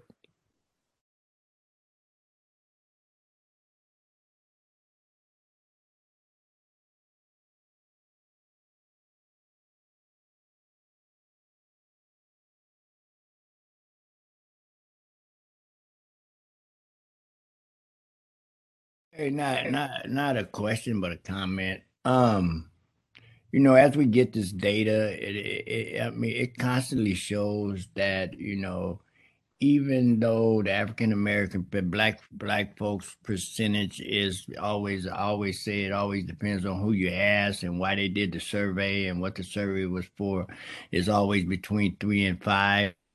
But we always end up the highest population locked up in an institution. Right. So, um, wow, you know, this, it doesn't, you know, where, where is the, I mean, a lot hasn't changed when it comes to the demographics of who's being incarcerated, who's being held, or who's being incarcerated. And then, like I said, it was just more of a comment, you know, and it, you know, um, only because of the work I do that I realized that who represents them, you know, at the end of the day. Sure, it's such an important point. And I would actually note that as the numbers of kids have gone down, it's become worse. It's more pronounced than it used to be. I, I live it, I know. No. Mister Brodkin? Yeah, did you say there were five young people in county jail? There are two young people in county jail. But out of the placement details, there are five. What does that mean? Two, five, what? I, I feel like this is the first time I've paid attention. I mean, I've realized that we're that county jail shows up uh, on this. So can you explain that? Yes, so this is the first time that this note has um, shown up on our juvenile hall snapshot um, because of the fact that these two young people um, are going through trial on the adult side, but are also captured um, as being juve- in juvenile hall, although they're not in juvenile hall because they've been committed there um, either in a juvenile hall commitment or a commitment to secure track. Um, within the out-of-home placement details, um, mm-hmm. those are for all young people who are out-of-home placement. Some of there is a percentage of them, a small percentage, but a concerning percentage that are currently in county jail. I don't know if it necessarily is San Francisco County Jail, but pending an adult criminal complaint. Right. I can, yeah, and I can build on what Selena just said. So there are two young people, like she noted, in San Francisco County Jail. We have additionally, um, I think, three of our young people who have who are adults. As you know, many, many of our young people are past their eighteenth birthday. So the young people who are on probation in San Francisco who are currently arrested and in county jails in other counties. So they got arrested for offenses in other counties and are in those jails right now. Who are on probation with us and have been in some kind of out-of-home placement, independent living? Um, it, it's, it can be a variety of situations. Sometimes our young people just live in other counties and they're on probation with us. So it can be any of those things, Commissioner Brodkin. But if they pick up an, a serious offense in another county, they may be in jail. So those were placement kids. So they most likely were kids who were AWOL from placement and picked up a new offense. I don't and being remember seeing that before. So is, this yeah. seems like not a good thing, like uh, indication of we haven't definitely happens well enough, or yeah. No, it definitely happens. We see it happen. Um, it's just that, you know, sometimes when we uh, right when we're running the report for you is when we're seeing something happen, or at the end, last day of the month, right? But so you're seeing it in concentration this month, Um, but uh, yeah, and some of them are young adults who are in transitional housing in other counties, but still with us, like A B twelve youth pick up a new offense in that county. They're sentenced in that county. So it can happen in a variety of ways. They're just have coincided all into one report for you. And then the two young people in our county jail right now also. Okay, I just want to like, the kids ending up in jail, you know, I understand this happens, but it, it, are we alarmed by that? Is there something that we are going to change or do or modify in order to sort of intervene in a more effective way? So, I mean, I think that gets to the heart of all of our work when, you know, we have young people, our young people get picked up for offenses in San Francisco too, right? So we they reoffend in, multi, in here and in other counties. Um, I think it, it does raise the issue of how hard it is to supervise kids who live far away, right? That can be hard for us. Um, when they're not, when they're placed in other counties, that can also be hard for us. So there's a variety of reasons where it can happen. And I, I think to answer your question, it speaks to the need for us to be looking with whole cloth at how we do all of our supervision work for our right. Kids. It just seems like real important to look at those cases, say, what happened? And, you know, was there something we could have done, should have done? Um, yeah. Yeah. It's certainly not a good thing. Um, yeah. Yeah, and I think the other thing it speaks to is, and, and not that we don't need to, you know, obviously really look at how we do our work and the changes we need to make, but I think that also as we increasingly focus our attention and work on the highest risk kids, we may see, you may see a higher percentage of that happening sometimes. Uh, but I'm also aware that we have gotten down to what the field generally sees as ideal caseload sizes. Mm-hmm. So, um, you know, it speaks to maybe our ability to address that. Mister Moses? Yeah, again, thank you. The, on the censor issue eleven, so them are African-American and three are Latinx, right? Yes. Right. So are they from San Francisco too, or out of town? Um, so the majority of young people in juvenile hall are from San Francisco. Um, okay. Only less than twenty percent are from outside. I don't know once it gets the specific of uh, the two-way breakdown. You, I thought I heard you saying that, you know, some are from out of out of town, but maybe. Yeah. So two two of the young people in juvenile hall, which amounts to eighteen percent, are from outside of San Francisco. Okay. Then the three who were like sixteen percent, do they ever capture back? Did they bring back? Or could you tell us more about that? Three AWOL. Where on the previous slide that I was showing? Must be, I guess so. Okay. The breakdown, I said that three. Um, um, because we have AWOL on this slide. There were three young people who were AWOL um, right, on right. January thirty-first. Right. So are they back or are they still M I S, missing in action? Um, it's it's hard to talk in detail about such a small number of young people. Obviously, because of the unique natures of their cases, it's a combination. I see. So some of them we know where they are, and some we some are AWOL. Yeah. Overall, in general, the percentage of young people who are AWOL at the end of the month has been decreasing. Right. Okay. Thank you. Other questions or comments for Selena and the Chief?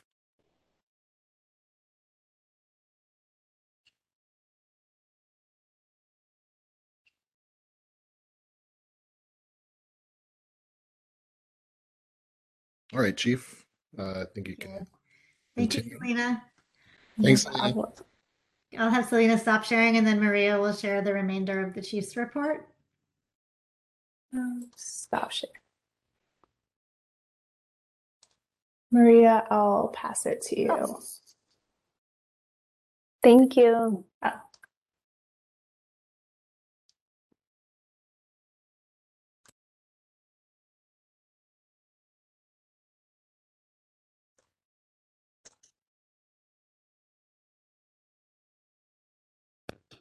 Can you see it? Not yet. Hmm. Try again.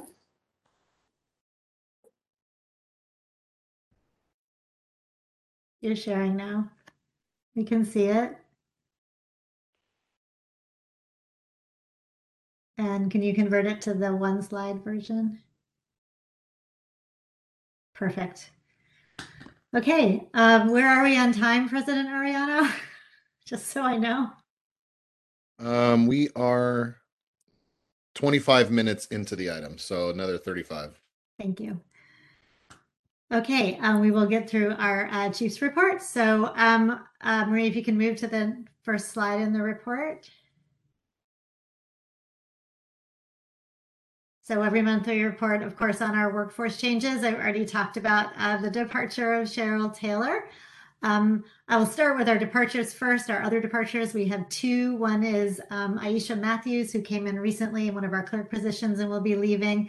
Another one who I also really want to hold up and celebrate tonight um, is um, Nick Jacobin. Mister Jacobin has been one of our counselors um, in the hall uh, for a very long time. I think you hear me say this as a trend when I come to these um, commission op meetings and, and offer up this information, but he's been here for twenty-five years and his last day uh, is tomorrow. So I wanted to note and celebrate him. Um, I also wanted to uh, acknowledge a promotion in our department. Um, Sam Ho, who's been our acting I T director for a very long time, is now officially our I T director. And then in terms of hiring, I wanted to note that Um, we have three new folks who are joining us as on-call counselors. They've joined in the last month. And just a reminder, our on-call folks are folks that we call when we have a staffing shortage. So they're not full-time staff. They are, uh, as their name demonstrates, on-call. Next slide, please. So in terms of juvenile justice system transformation updates, we'll be uh, short tonight because there's so much to cover. So we've already talked about the Closed Juvenile Hall Work Group. Final report going to the board on Friday. No more need to address that. And then again, I've already addressed this a little bit too, but in terms of our D J J realignment work, um, our year one funding, the money that we had already received that the Board of Supervisors placed on reserve last summer has now been taken off reserve because our committee has finalized their plan for how to spend it. Um, so the board took it off reserve a couple weeks ago. And the group is now going into implementation planning for ongoing. How are we going to actually spend the money we've allocated in the ways that align with our value and intent? Things we already talked about, credible messengers, whole family care, things like that. Um, so they'll be digging into those topics um, in uh, kind of with an implementation mindset, starting at our next D J J realignment subcommittee meeting, which is this coming Tuesday at four thirty um, uh, remotely as always. Uh, next slide, please. And then the bulk of my time tonight will be giving an update on Third Sector. Um, as a reminder to the commission and as an introduction for our newest commissioner, uh, this is an update on the work that J P D and our C B O partners have been doing together, facilitated by outside consultants at Third Sector, to redesign some of the ways we work together with our youth and families at the center. Um, this work and the contract um, for Third Sector was designed to be done in three phases. Uh, the commissioner had a commission had a very intense discussion about this last fall. And uh, at that time, I committed to report back at the end of phase two uh, before we would move into phase three. And that is where we are right now. So I'm reporting back to you uh, with that update. So uh, Maria, next slide, please. There's a lot of content on these slides. I wanted to make sure you had that content, but I will go through them kind of at a high level and then we can spend time discussing. Um, so this is kind of the partnership and process update. Um, as a reminder, uh, these three workers were formed with C B Os, community organizations, and J P D staff to identify ways to improve the support for young people referred into the system. Um, uh, the uh, effort really builds on proposals that have been generated over the last few years. So the Mayor's Blue Ribbon panel recommendations, the blueprint created by the Juvenile Justice Providers Association, and of course, the proposals in the Closed Juvenile Hall Work Group report. The intent of it is really to help take us from the shared values and concepts to policies and practices that can be really activated um, in the service of our young people and their families, and then also to advance racial, racial equity in the way we do that work.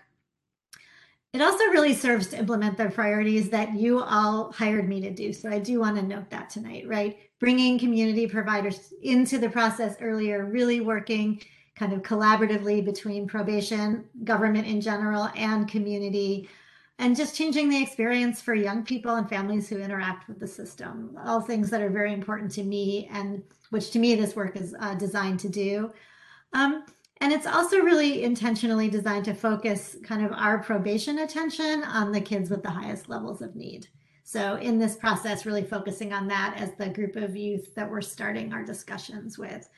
Um, so the groups came together. We're working on some things that I'll go through in each of the different work groups.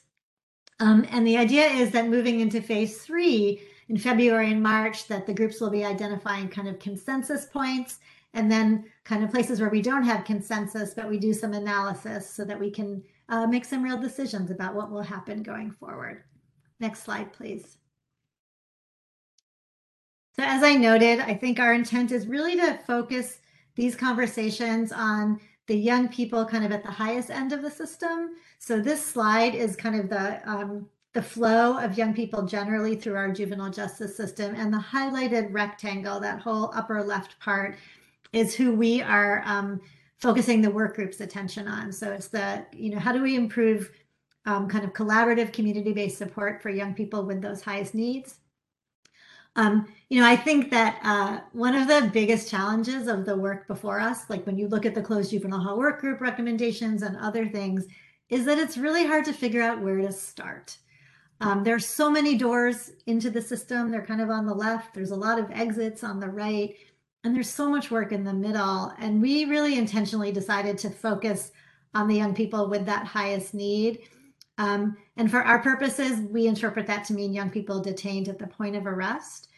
I want to note that that does not discount the work that needs to be done um, to bring diversion to scale in San Francisco, to think differently about, you know, to Commissioner Rodkin's point, what does informal supervision look like? What does D A diversion look like? In no way does this focus diminish that work. But I do think that, um, I think so often juvenile justice reform work focuses on kind of what the Annie Casey Foundation always used to call the low-hanging fruit. Who are the kids that we feel like safest thinking about doing something different with? And I think a lot of reform is focused on that group of kids at the expense of the kids who may have the most intense situations and needs. And so I think it's really important for us to be talking about that group of young people. I think if we can change the way we do our work for the youth with the highest need levels and the highest risk levels, um, then we can also really step back and expand the, that thinking and rationale to young people who have uh, less significant needs, or young people, all young people with law enforcement contacts. But I think it's really important from a values perspective and philosophy to start by really asking what we can do really about young people who find themselves detained. Next slide.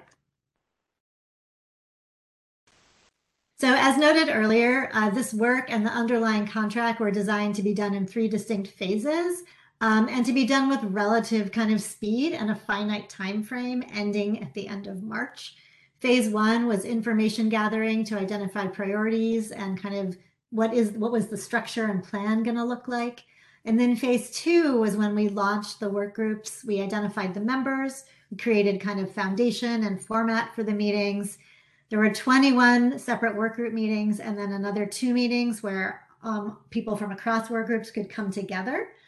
Um, and, as, and the groups worked to identify kind of specific focuses for where they wanted to address rethinking and improving the work. I'll talk about that more in the coming slides. There is not always consensus on that. There were discussions about kind of chicken and egg, where do we start? Those are really natural points of tension, um, but there's been some really important work done. The idea for phase three is that there will be twelve more meetings scheduled for those work groups, that they'll be drilling down on the specifics to kind of get toward those high level goals that they identified, creating implementation resources, proposed timeframes, and then recommend making recommendations back to leadership at J P D, me, um, and to the C, kind of the C B O leaders um, for uh, consideration and decisions about the proposals that come out of this process. Um, another piece of that that will be really important, of course, will then be how those, once we look at those things, those proposals that come out, who else we bring into the mix, who has to play an important vetting role as well. And I'll talk about that a little bit in a minute. Next slide, please. So I'm going to just go through some information that came out of each of the different work groups to give you kind of a flavor of it. Um, I'll start at high level, and then I'll show some slides that, again, are very dense in information. So I'll just kind of highlight what I think is um, most salient, but I wanted to give you a sense of the nature of the work. Uh, next slide, please, Maria. So again, as a reminder, um, the youth we're focusing on are those at the highest end, right, detained kind of in that hall at point of referral. Um, and we're looking at what does intake look like at that point, like that kind of first contact and interaction with young people. What does case planning look like, and what does case management look like? Those are the three different work groups that are meeting. Um, so for intake, um, and these are the high level kind of goals that were identified within each of them and areas of work. So for intake, we're talking about how do we get C B Os to the table at that first point, right? Something that we've been talking about since the day I got here in this job and even before that, and definitely is coming up in those other city conversations. How do we reduce the trauma that young people experience during what are very redundant and very invasive assessment processes?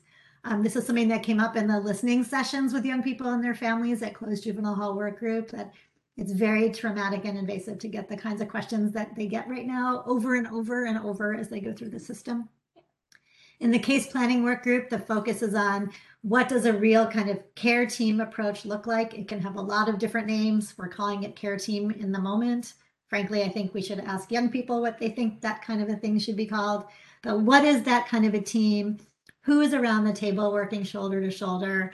You know, how is it really everyone involved with a young person, including probation, if probation's in the mix, including C B Os, young people, their families, other trusted partners. And then in case management, the focus is really on how do we work together in partnership to determine when things are working and when they're not working to determine how to make change. Um, so each of these uh, kind of high level things will be presented in greater detail on the coming slides. And we'll go to the next slide now, Maria. So this first is a summary of the intake work group's activities. I'm not going to take us through all the details unless you want me to come back and do that, but I will share with you that um, I think these provide a good sense of the work of the group. Um, it shows the shared goals and values that they're working from, both for kind of the question about whether we can create kind of universal assessments, and then also how do we like have um, kind of services right from the beginning. They talk about the specific milestones that the groups are looking to complete by the end of March, and then the topics for the upcoming meetings. Next slide, please. And this slide is an example of the work coming out of that process. It shows some of the analysis that members have done to kind of help and inform the work. So, um, so this slide um, in particular shows kind of the mapping of all of the adults that a young person is speaking to at their point of entry into the hall and into the juvenile justice system. And of all of the assessments, which are those colored kind of boxes um, that they are subjected to. I want to draw your attention to the part at the bottom in the red kind of broken lined rectangle. Um, that shows kind of a little path that young people and their families follow and what they experience, like what this experience actually feels like for them. Um, these were things that work group members shared about the experience of young people and families that they had worked with. Young, um, some of our work group members from community organizations and also probation staff, really sharing what they experience as they go through this. And all of these questions and all of these steps, this is like the first seventy-two hours that a young person is with us. Um, so it really speaks to the need to spend time thinking about that experience with them at the center and not all of us getting the information that we think we need. Um, next slide, please. And then this slide um, builds on the last one. It shows the work that members of the work group and Third Sector have been doing to really look at all of the existing assessments out there and identify duplication. When are we asking kids about the same things over and over? And so you can see on the right, if you look at the kind of status quo of all the assessments out there, how much we are asking kids about those same dimensions of their lives kind of routinely. The vision that we're really trying to think about is what can a streamlined process look like for a young person? When, who is asking, well, what, making sure that we're only asking for information when we need it. um, that we're not duplicating questions, like what kind of universal assessment tool and information sharing can exist. And then we understand that, asking the questions, like under, knowing that now, we can determine who is asking those questions, where are they asking them, community, the hall, what's the setting, and when are they asking them, so that we really understand what needs to happen in a way that holds the well-being and experience of the young people first and foremost. That's an example of the work that's coming out of the intake work group. Next slide, please. So this slide shows a summary of the case planning group's activities. Um, the focus is really kind of who is that care team, what is its function, and in upcoming meetings, they're going to be talking about specific roles and responsibilities of the people around the table, the structure of meetings, the role of the well-being advocate, which is something that was really highlighted in the Closed Juvenile Hall Work Group report as an important component to build into how we support families. Um, And, you know, making sure we have clarity about all of those those pieces, right? What is, how do we make sure we're all on the same page about what all these things mean? Next slide, please. So this slide shows some of the current thinking that's coming out of the work group about who comprises a care team and their key responsibilities. So you can see that the thinking right now is that it would include a youth's family, other members of their support network who they identify, the assigned probation officer, Um, a C B O provider or case manager who may already be working with a youth. We don't want to disrupt existing relationships. We want to build and support them. Um, and or, I think it should say and or is my personal preference, um, a C B O representative from one of the funded multi-service agencies that already get D C Y F funding in that category.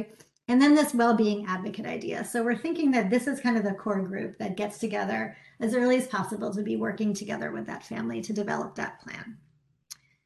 Next slide, please. Finally, this slide is a summary of the uh, activities of the case management work group. Really, again, how we assess if a plan is working for a young person in the family and the people and programs that they're connected to, whether those are good fits, all the people are good fits, and what do we do differently when it's not working well? Um, you know, how do we make a change, um, and how do we do it, again, still in collaboration and partnership and not in kind of a contentious way? Next slide. And so here's kind of the proposed framework that that group is working on. Um, and these are things that sound so simple, but I will note that even getting to the point where when there's kind of the need for change or maybe even not always consensus, the idea that probation and their community partners are coming hand in hand together to talk to the judge about what needs to happen next, even that is an important step for us. And so I want to highlight that and say, like, that's the kind of thing the group's thinking about. Had we not have probation be the holder of information and the voice in that room with the judge, how do we do that together? Next slide, please. So the big question, of course, is what comes from all of these meetings, because we never want to have meetings to meet. Um, so I have asked the groups for there to be kind of two different kinds of information that emerge from the process. Where there are areas of agreement, I think it's great to have that reported back um, so to, to probation leadership, like I said, to the J J P A, so that we can then vet those with the other stakeholders who need to be at the table. So these, so we are probation and community, two pieces of a much bigger system, and we know that. It's really important that we are in this space together right now because there has always been such a divide, and we've really not been able to kind of move that forward. But we know that even when we find consensus, we need to be reaching out to you know, the court partners, so the judges, defense, the D A, um, you know, other partners in detention like S P I, who does assessment of young people at health assessments in the hall. They all need to be in the conversation, as well as engaging young people, engaging families, um, and other providers who haven't been at this table to really make sure that these ideas kind of ring true and sound like they are workable um, to achieve the goals we have. So where there's areas of agreement, we know we then need to start really engaging other folks and making sure that we can move forward, really thinking about a timeline and how we actually activate the work. Where there are areas where folks around the table can't come to consensus, and that is just a reality, what I've asked folks to do is to name those things, and I want to know the pros and cons. Like, what is the analysis for why we should do something one way or another? I know that in my role as chief, I'm going to be making decisions about you know, how this work actually comes to land with probation. Like, how do we do our pieces? How do we agree on this, these models? Um, but I think it helps me, and I really welcome the analysis and the kind of pros and cons. So I've asked the groups to be thinking about the areas of contention through that lens. Um, can you go to the next slide? And then finally, I just wanted to acknowledge and give deep thanks to the members of the work groups. These processes are, are not always fun. They are hard. They go up and down. There's lots of feelings. Um, but I really want to thank everybody for being in the space and doing the work. As a reminder uh, for the commission, each work group is comp- comprised of five community-based provider representatives and five juvenile probation staff. Um, twelve of the um, of the uh, fifteen C B Os who are here were identified by the Juvenile Justice Providers Association, and then three were identified um, by me and asked to be part of the process. Um, but collectively, it's just a really great group of people that do important work with our youth every day. So Maria, if you'll go through the three slides of the three work groups, that would be great.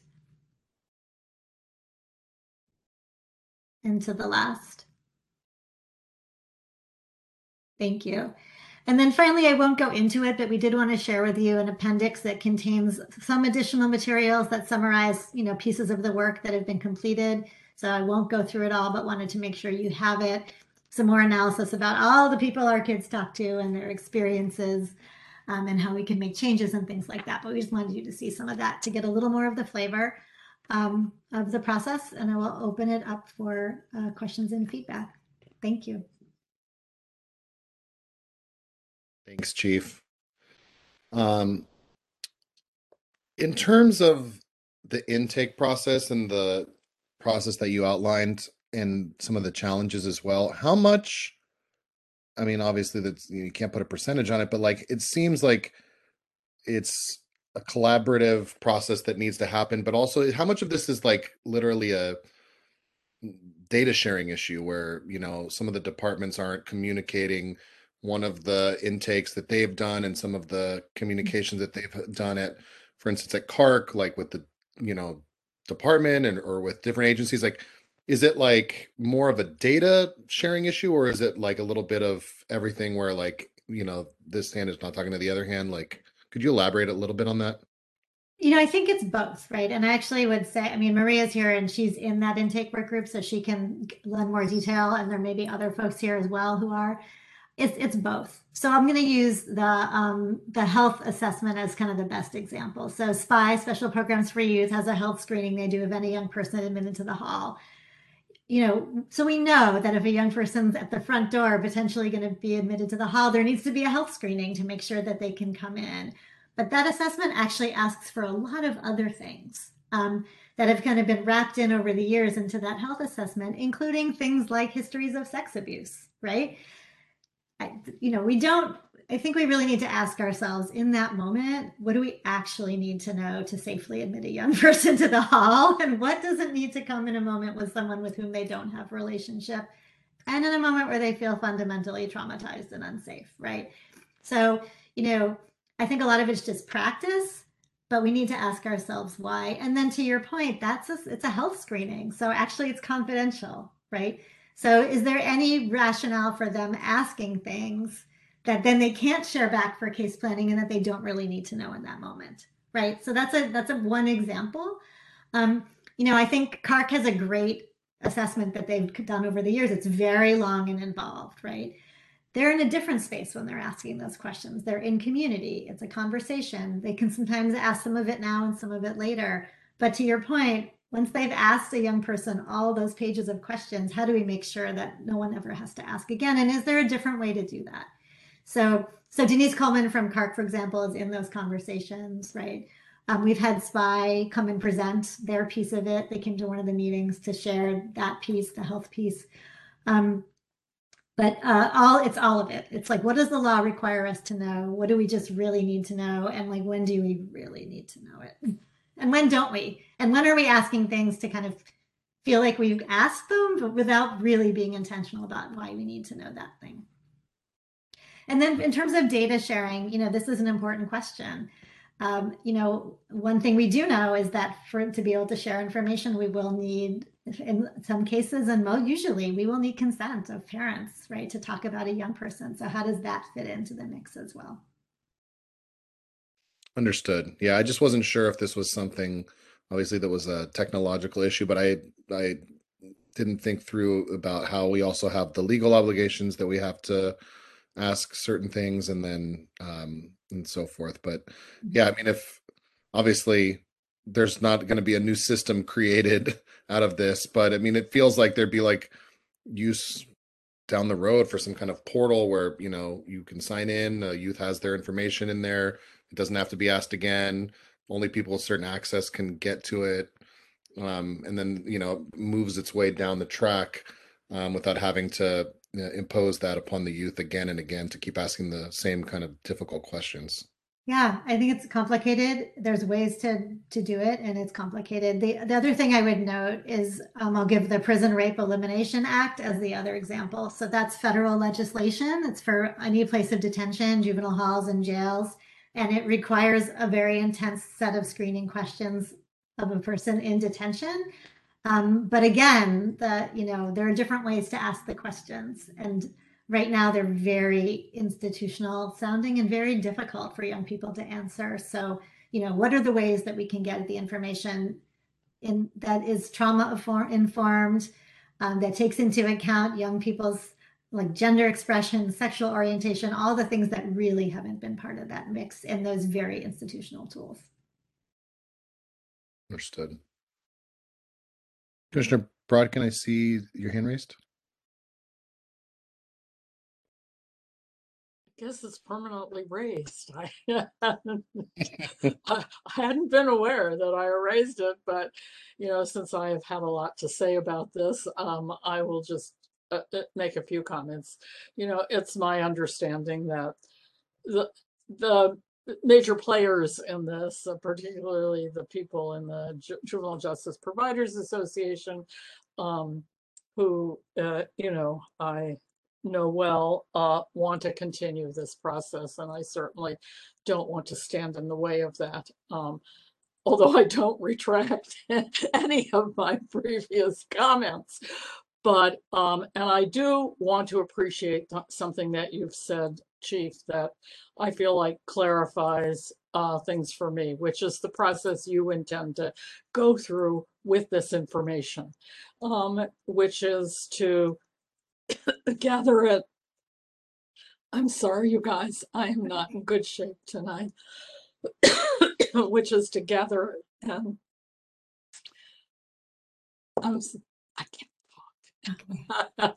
um, but to identify points of disagreement, bring in the other players that are relevant, and then you make a decision. Mm-hmm.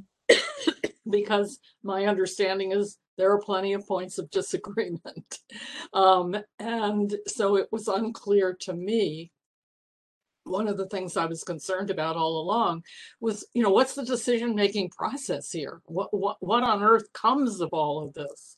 So, you know, and I make it very clear that, you know, have certain biases about this, which is about getting the community involved, not just at the beginning, but before the beginning, you know, so, and and the devil is in the details in all of this, and um, it's hard stuff, and I appreciate that that's the process you want to go through, and, you know, I have heard ups and downs of this, and, you know, it's great, it's terrible, it's the worst thing I ever did. It's, you know, it's, it's worth it. So, um, but I feel like there is an absolute consensus that people want to continue this, that there is some good work um, coming out of it, and the clarity about what you intend to do really makes, alleviates some of the concerns I had from the beginning. So thank you. Yeah. Thank you, Commissioner. I'm so heartened to hear that. And, you know, I I think that one of the reasons, I mean, I think, like, I'm very clear-eyed that there will be places where people do not agree. And that is where I think the analysis is important. What are the pros and cons of doing things two different ways or ten different ways, right? Like, let's have it. Let's do our best thinking together. And then we just need to move forward. Um, I will share that uh, when we when Third Sector did do these meetings, you know, where we brought all the groups together, they did do a little polling, kind of on a scale of one to four, of did people feel like this was kind of productive, going in the direction they wanted. And uh, you know, or I'll like wait, I'm like biting my nails, waiting to see what people are going to say, because it's been a hard process. And seventy-two percent of the folks who answered it gave it a three or a four in terms of like this being a productive use of people's time. And I think that's really important because, you know, to your point, it can be the best thing, it can be the worst thing, and it can feel that way all in one meeting. so, so I really, I really appreciate people staying in the space and in those hard conversations. Commissioner Shorter. Yes, this is very um, um, encouraging um, in terms of trying to eliminate, um, you know, this gauntlet of, you know, twenty, twenty questioners um, along the way. I, I definitely, I, I personally uh, have worked with with um, young folks who, um, yeah, it's it's. It's rather trying, and it can be just traumatizing, but ultimately it's it's just invasive. Uh, we want to know, you know, as much as we as we can, but ultimately is is that is that child is that youth safe? Um, are they a danger to themselves or others in the moment of, of intake? And then certainly the other types of, of, of questions around health, et cetera, obviously are, are required, right? In order for you to enter the facility, that you are not um, um, posing a viral threat, or um, you, your immune system may, you know, be compromised, and we, we need to be um, um, careful about those things. But I'm just, I, I I am interested as you do go along, those things that we legally have to to ask, what's not so legal, and then, you know, what is um, may or may not be necessary, or it becomes more necessary as relationship is built, trust is built uh, later down the line. Um, but are there, I, I would imagine, and I don't mean to put our new commissioner on the spot, um it's just, I'm not trying to open up a, a, a, a debate here, but just um I imagine that in going through a lot of those those questions and trying to gather not just information about the youth, a lot of this is well-meaning and well-intentioned. We want to know what we we can know, right, to have a, a holistic approach um to support um you know, their uh, development. But how much of this, it seems that some of these questions are, the data that you're trying to collect are, are required, is required, right? For funding and for different funding sources, federal, state, you know, local ordinance, you know, all sorts of things.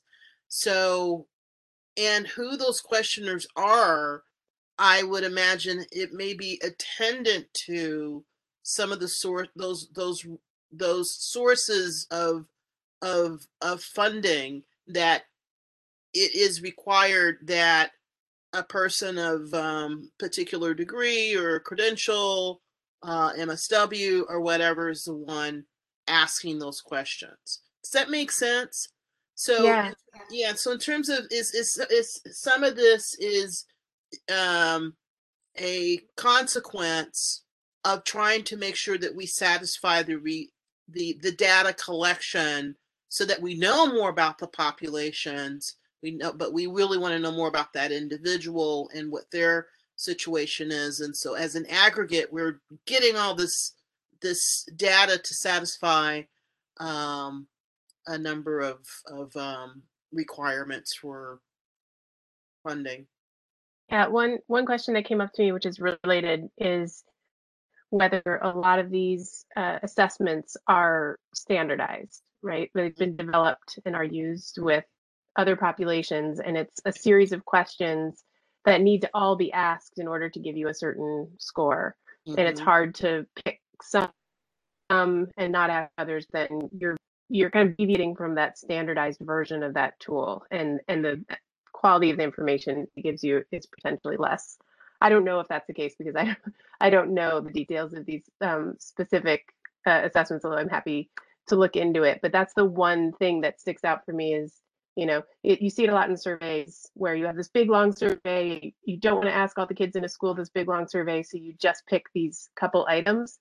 But then you can't say anything about the overall thing that you want to talk about, like safety or, you know, what, community or whatever the kind of bigger thing is that you want to address. Mm-hmm. Yeah. And and I will say this is part of why it's taking so long to understand all of this, right? And you know, where do, I mean, to your point, Commissioner Laco, like, where do we use those kind, like, where are we using predictive tools? Where are we just using tools that ask the questions we need to ask? And then do we, like, even need to ask all of those questions? Mm-hmm. It's a great thing that we're happy to talk about kind of at a future meeting in more depth, because I do think it's a super nuanced conversation. Mm-hmm. Um, and they're still in the work right now of figuring it all out. Um, but I think those are all, those are all important questions, right? Like, what do we need to ask for the young person? You know, Commissioner Shorter, are there things we are beholden to knowing? And then Commissioner Laco, you know, are we messing with tools? Are we doing things in ways that undermine the, the value of, of asking questions in the first place? Like, it's it's just a huge quagmire, and I'm really glad that group of people has the patience to sit through it. Great, thank you. Thanks, Commissioner. Other questions or comments about the chief's update on Third Sector and the work they're doing?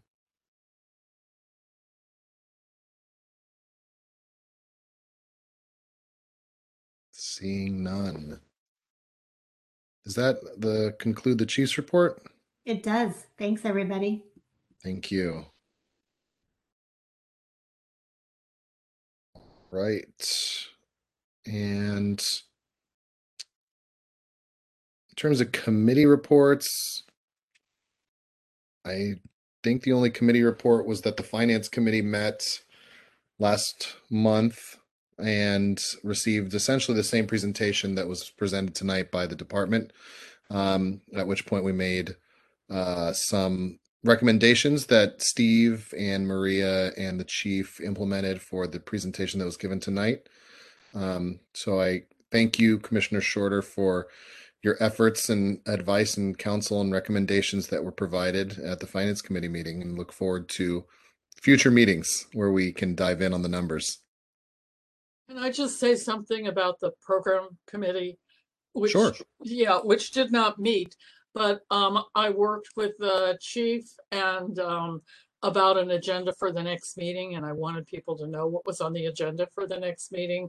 Um, and if any of my fellow program committeeers who I asked if you had input, you know, ha have something else, but basically an update for other commissioners who are interested and can come um, on the situation with warrants, on the situation with the A B twelve young people who have graduated and the ones about to graduate who, you know, we're very concerned about. And lastly, uh, the status of uh, several out-of-home placement options, the resource families, the Catholic Charities Boys Home, and um, the uh, news that Edgewood has given up its S T R T P license. So we are close to having no group homes in San Francisco that can take kids in our system. So that's another topic. So we'll try to get updates on that at the program committee. Thank you.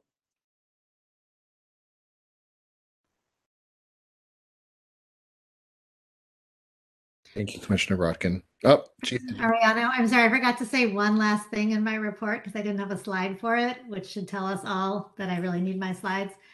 I just wanted to share, um, because it's Black History Month and we haven't acknowledged it, that I just wanted to share the way that the department is honoring it, which is that for the first time, um, I think we've ever done this, we're having a book club this month, and everybody voted on what book we wanted to read as part of Black History Month. Um, So if you also want to read it, the winner is, uh, you can't see it because of my background, but it's The Sum of Us by Heather McGee, which is an amazing, fantastic book. Um, this is my second copy because my older son had to take my first copy to college because it was required reading for his entire college freshman class. Um, so folks haven't heard of it, the some of us, so at J P D, we're going to be reading it and discussing it as a group, but just wanted to also uh, let the commission know that that's one of the ways that we're celebrating the month. So I forgot because it's right next to me and not on the screen. Great book. That's fabulous. Love uh, it. Can, uh, um, I apologize, uh, President Orlando. Um, I forgot to ask as part of the chief's report. We all, I, I keep getting um, emails um, about situations in the juvenile hall, and um, uh, I think we've all gotten them, and about an incident that occurred, and I just would feel remiss if I didn't uh, ask the chief, as I told her I would, um, uh, to explain that situation, since these are letters that are going to us, that are going to the mayor and the Board of Supervisors. And um, I think that it's important that we take them seriously. And in addition, you know, maybe as part of the data report, if a staff or young person has been injured in the past month, I think it might be important to report that out on a regular basis if that in fact happens. Thank you. Thank you for reminding me about it as well, Commissioner. So we did have a situation uh, about a week ago where one of our young people did assault and severely injure one of our uh, juvenile hall staff. Um, that juvenile hall staff is out now on, on leave. Um, they are, have kind of significant medical treatment that they're undergoing, and that young person is one of the, and he's an adult, the young person's over eighteen, um, which makes it a little bit easier for me to talk here. It was an adult offense because he's, because of his age. He is one of the two young people, Commissioner, who's at county jail now. Um, I do know that in the communication that you received from this individual, who is an individual who has never communicated with me, um, that they noted to you that the that young person had been released on bail. Um, that is incorrect. That young person has been held without bail in county jail because of the nature of the incident. So it's going through both investigation and prosecution by the D A's office, but we are also, of course, doing our own internal investigation about, you know, any factors that led to it happening that we need to address. So we're in the process of that, um, and his case has been charged by the D A.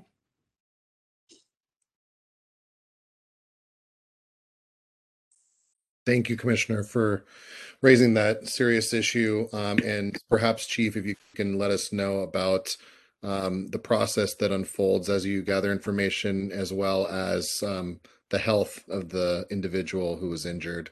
Um, you know, I'm sure the Commission would love to ensure um, that we get regular updates about that. Will do. Are there any other questions or comments for the chief as part of her chief's report before we go ahead and uh, open up for public comment?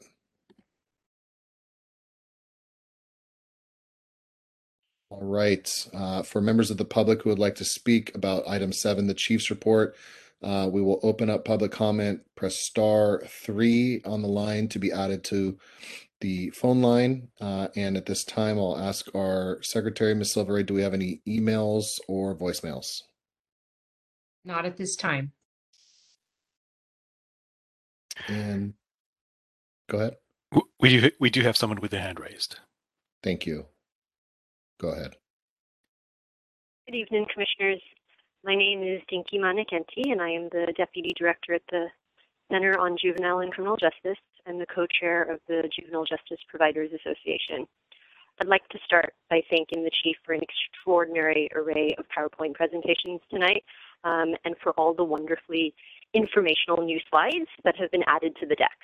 Um, I personally continue to find this level of transparency from the department as a breath of fresh air, and greatly value and appreciate the partnership the Chief has offered.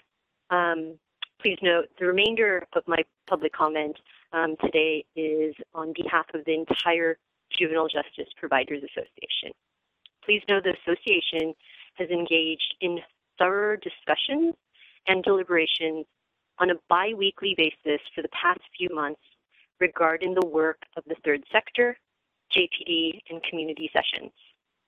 Though our members in all three work groups continue to be frustrated with the process, as it often feels redundant, sometimes overly juvenile in content, has not often recognized the expertise of the members who have intricate day-to-day knowledge of the system, and community members are not even compensated for their time. We would like to note that the association has decided, as Commissioner Margaret, uh, sorry, Commissioner Brodkin mentioned earlier, um, that the association has decided to support the continuation of phase three with belief that changes will and are starting to occur to address these matters. We do hope, prior to this last portion of the process, that all members and facilitators are able to receive guidance and coaching from the chief to prioritize and develop a heightened laser focus on achieving momentous, creative recommendations for change, particularly moving away from the status quo. Thank you very much. Thank you. Are there other speakers at this time that would like to speak about item seven during public comment? There's no one else in the public comment queue. Thank you. Again, I'll just give it one more second. Star three to be added to the line uh, for public comment on item seven. Are there any speakers at this time? Still no one at this time. Thank you. We'll close item seven. Thank you, Chief, uh, as well as Selena and Maria and all of the department staff that uh, work every month to compile the excellent update that the department provides. Uh, we really appreciate it. Uh, and we'll go ahead and take item eight, the Juvenile Probation Commission retreat, as well as agenda items for the retreat. And I'll hand it over to Commissioner Brodkin, who I know has been spearheading this effort. Yeah, thank you.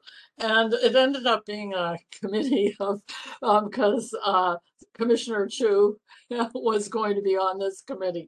So it was uh, myself and the chief who met to sort of talk about what made the most sense. And this is what we're proposing. But the thing is, we still don't know when we can do this in terms of meeting in person. That seems like an important aspect of this. So we will wait to get our direction from the mayor and the health department about when we can plan this. The basic agenda is as follows, that there would be a, a very brief sort of over state of juvenile justice overview. And I think that should be very brief um, because, you know, we may have some new commissioners, et cetera. But that the bulk of the meeting will be talking about the goals um, and that the chief would present her goals for the department. Um, and I want to suggest that that happen ahead of time so people have plenty of time to look at it.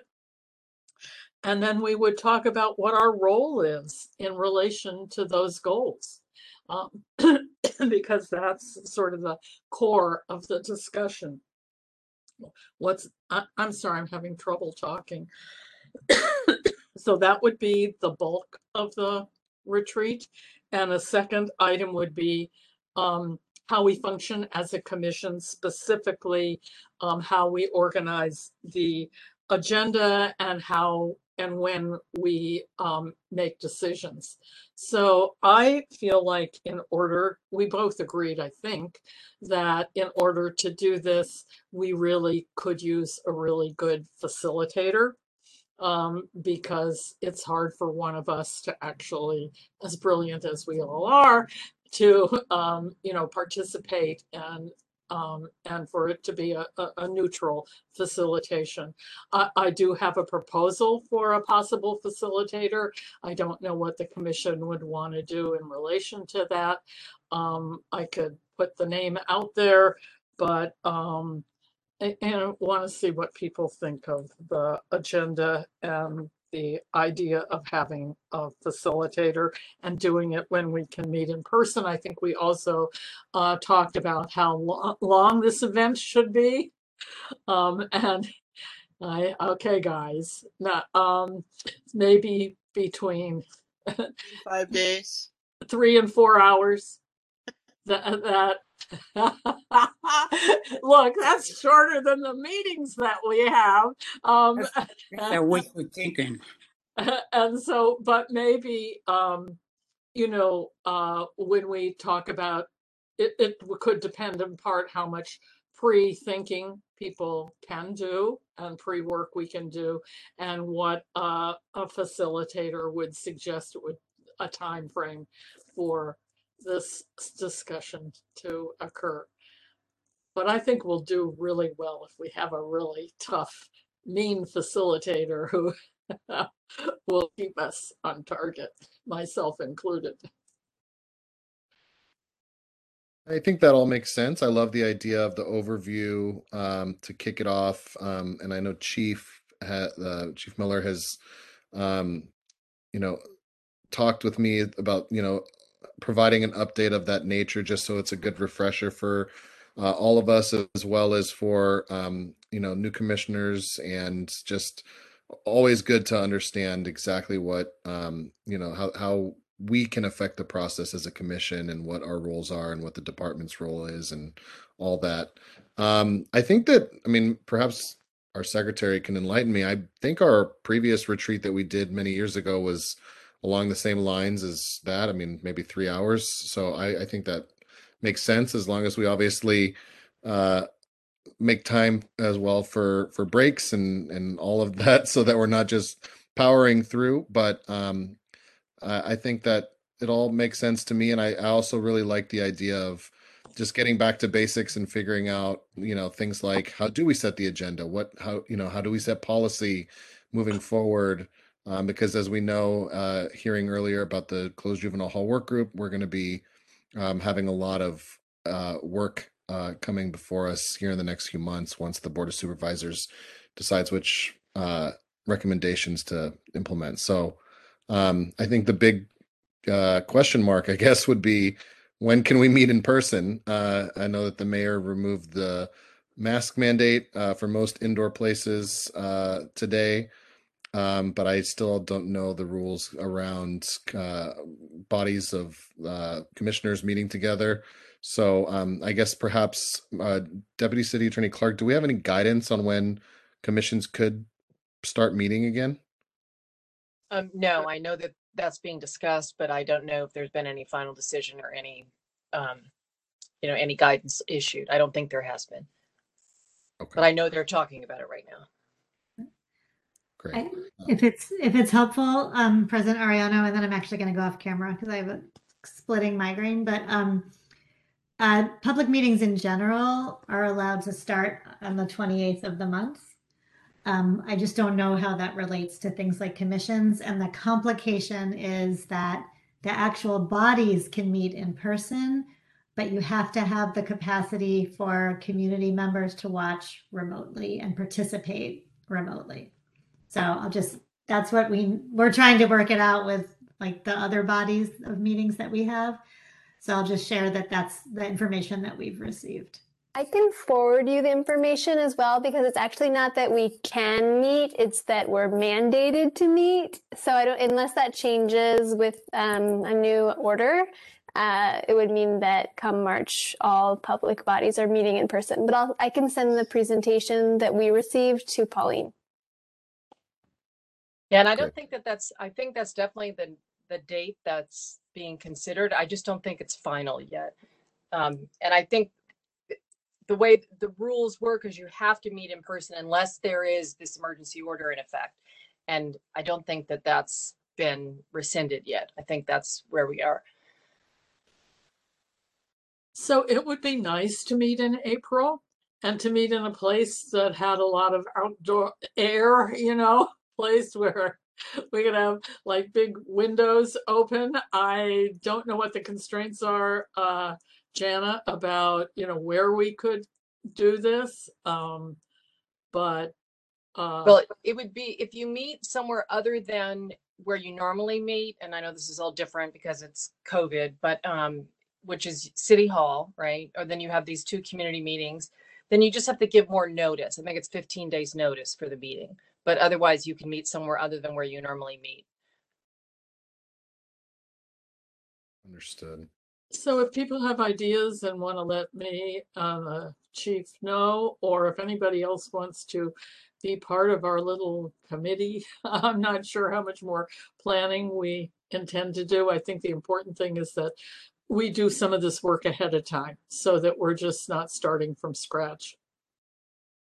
No, I think I, I, I love the idea of moving forward with uh, having basically everything on an, a parallel, parallel track so that as soon as we understand when we can meet uh, in person, we can just go ahead and flip the switch and do that. Um, obviously, when we find a venue that we can, that will accommodate us and so forth. Commissioner Moses, you had your hand raised? Yeah, I just have a very quick question for uh, Commissioner Brockes. So you're talking about facilitator. Is that going to be stipend for that person, and um, can we get another um, resume in addition to what you got? Yeah. So let me tell you who uh, I was thinking about, just because she's the best facilitator I know. I don't know if people know Nancy Rubin. She was she ran jail services for the Health Department. She ran the Health Department in Marin. She was deputy director of the Health Department in uh, L A. Um, and uh, she ran Edgewood for a number of years. She's just a fabulous facilitator. And just coincidentally, if you know her husband, Jimmy Loyce, he was the first president of the Juvenile Probation Commission, which is kind of an interesting connection. So um, I think she's great, but if you wanted to interview her and review her resume, or had other people we should consider, um, I think that would be just great. Yeah, but my question is, is that a person, or is it? Oh, should we pay her? I, uh, my my sense is you pay somebody to do that. You know, you and in terms of our budget, it's it's really not. not a huge chunk of the budget. So, but you pay the going rate for somebody to prepare and do it, and maybe write a follow-up report. Just, we should talk to, and I can discuss it offline with the chief and, and Commissioner Brodkin, but there, you might end up having to bid it out depending. Um, mm-hmm. So we, uh, right. just depending on what, how much it is and things like that, but we can, I can, I'll email you about that. We can talk about that offline. We don't have to do that now. Makes sense. Yeah, I would imagine we'd also, whether it goes out to, to bid or not, um, that we as a, a um, commission have, you know, some description, some sort of criteria, what we what we need, and then that way, um, any potential candidate, um, you know, makes sense in terms of what it is that we're looking for. Yeah, uh, I, I, I, yeah Nancy's Nancy's great. There's no doubt about it. Yeah, I, I, I could develop that. Um, and then, you know, maybe it would be so little money we wouldn't have to go out to bid, which is just such a pain in the ass. But um, yeah, yeah. So, Jan, if you can let let let me know, we can sort of proceed from here. Okay. I agree. Nancy is, yeah, she's really great. It's wonderful. She's good. Well, I guess we'll uh, obviously put ourselves in a holding pattern um, to understand the guidelines around when we can meet in person. Um, and um, Commissioner Brodkin and Chief, um, if you could just perhaps provide regular updates about um, any other uh, future changes um, that we can discuss as we move closer towards April, we would appreciate it as a commission. Um, and do people feel okay about Saturday? I'm just getting ready to ask for that. I see some shaking heads. Everybody's going, no. I, I can't remember. I think we did ours uh on a weekday, like in the middle of the day. I can't recall how we were able to manage that. Yeah, how did you? And I think we did it just like in the middle of the day, um and we used room two oh one, I, I recall, um as a result. I think maybe that what that's how we did it, is that we did room two oh one at the time, um and we had we were able to get use of it for I think three hours. Yeah, that's two oh one, excuse me.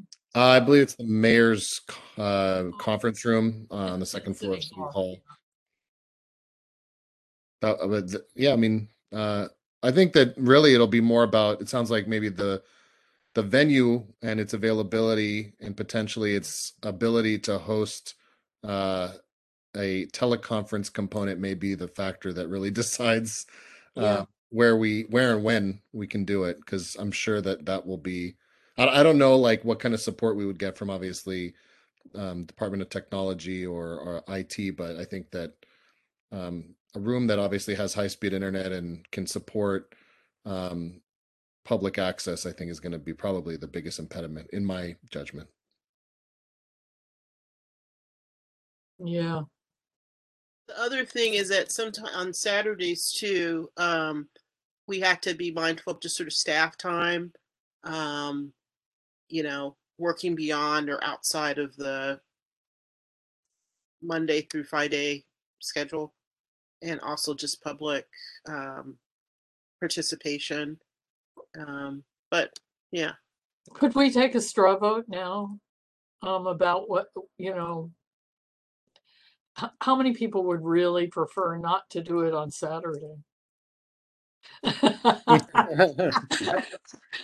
love you all. You don't get two votes. So it, that is a challenge to find a weekday. Yeah. Maybe we, we can keep at it, and obviously I think, you know, I, I really think that the venue itself, that, you know, we're hitting a moving target here with ventilation, I T, and availability, and I think that, you know, let's let's start to think through. I urge everyone to put their thinking caps on, and if there's any kind of venue that comes to mind, um, I think that's really going to be the driver for a lot of this, um, especially when we're going to be asking not just for, you know, an hour meeting, but potentially three three plus uh, hours uh, of the venue's time. So, but also um, perhaps Jana, if you could let us know um, the guidelines around the the requirements that we're going to have to meet for for just making sure we're adhering to the public to be able to comment remotely. Um, I think that would be helpful.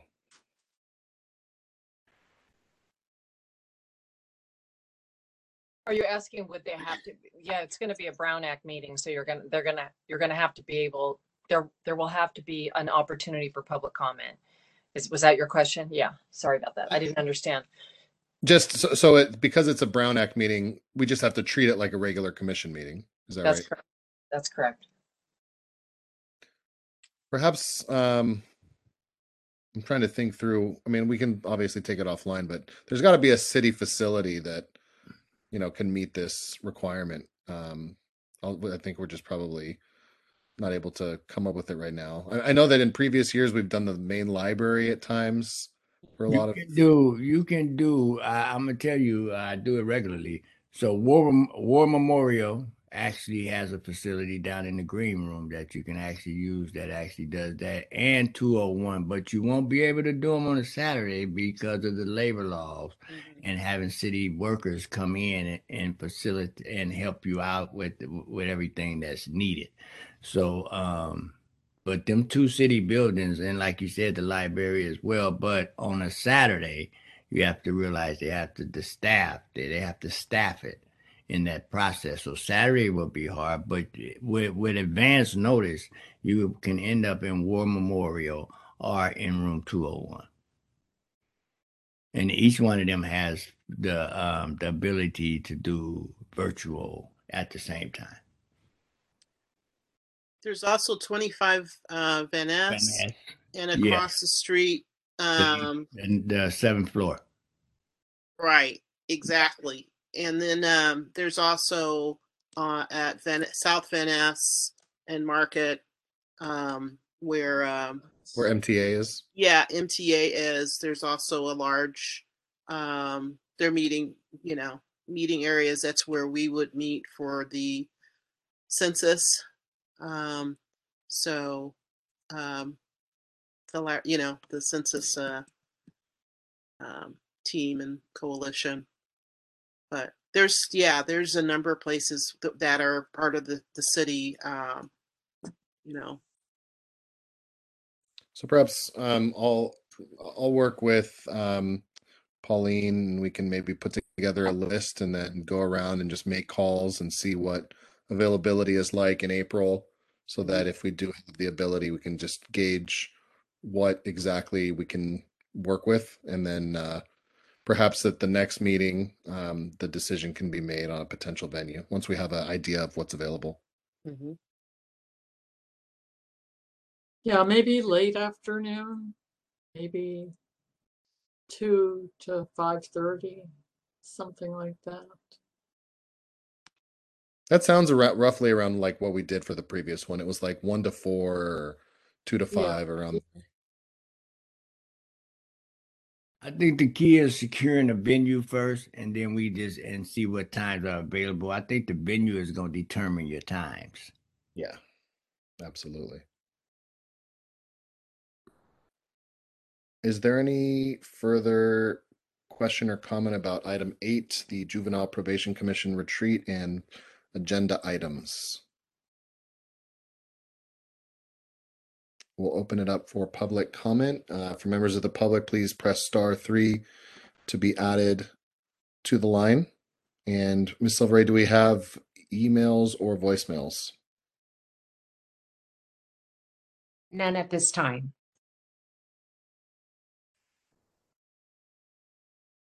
And no one has a hand raised. Thank you.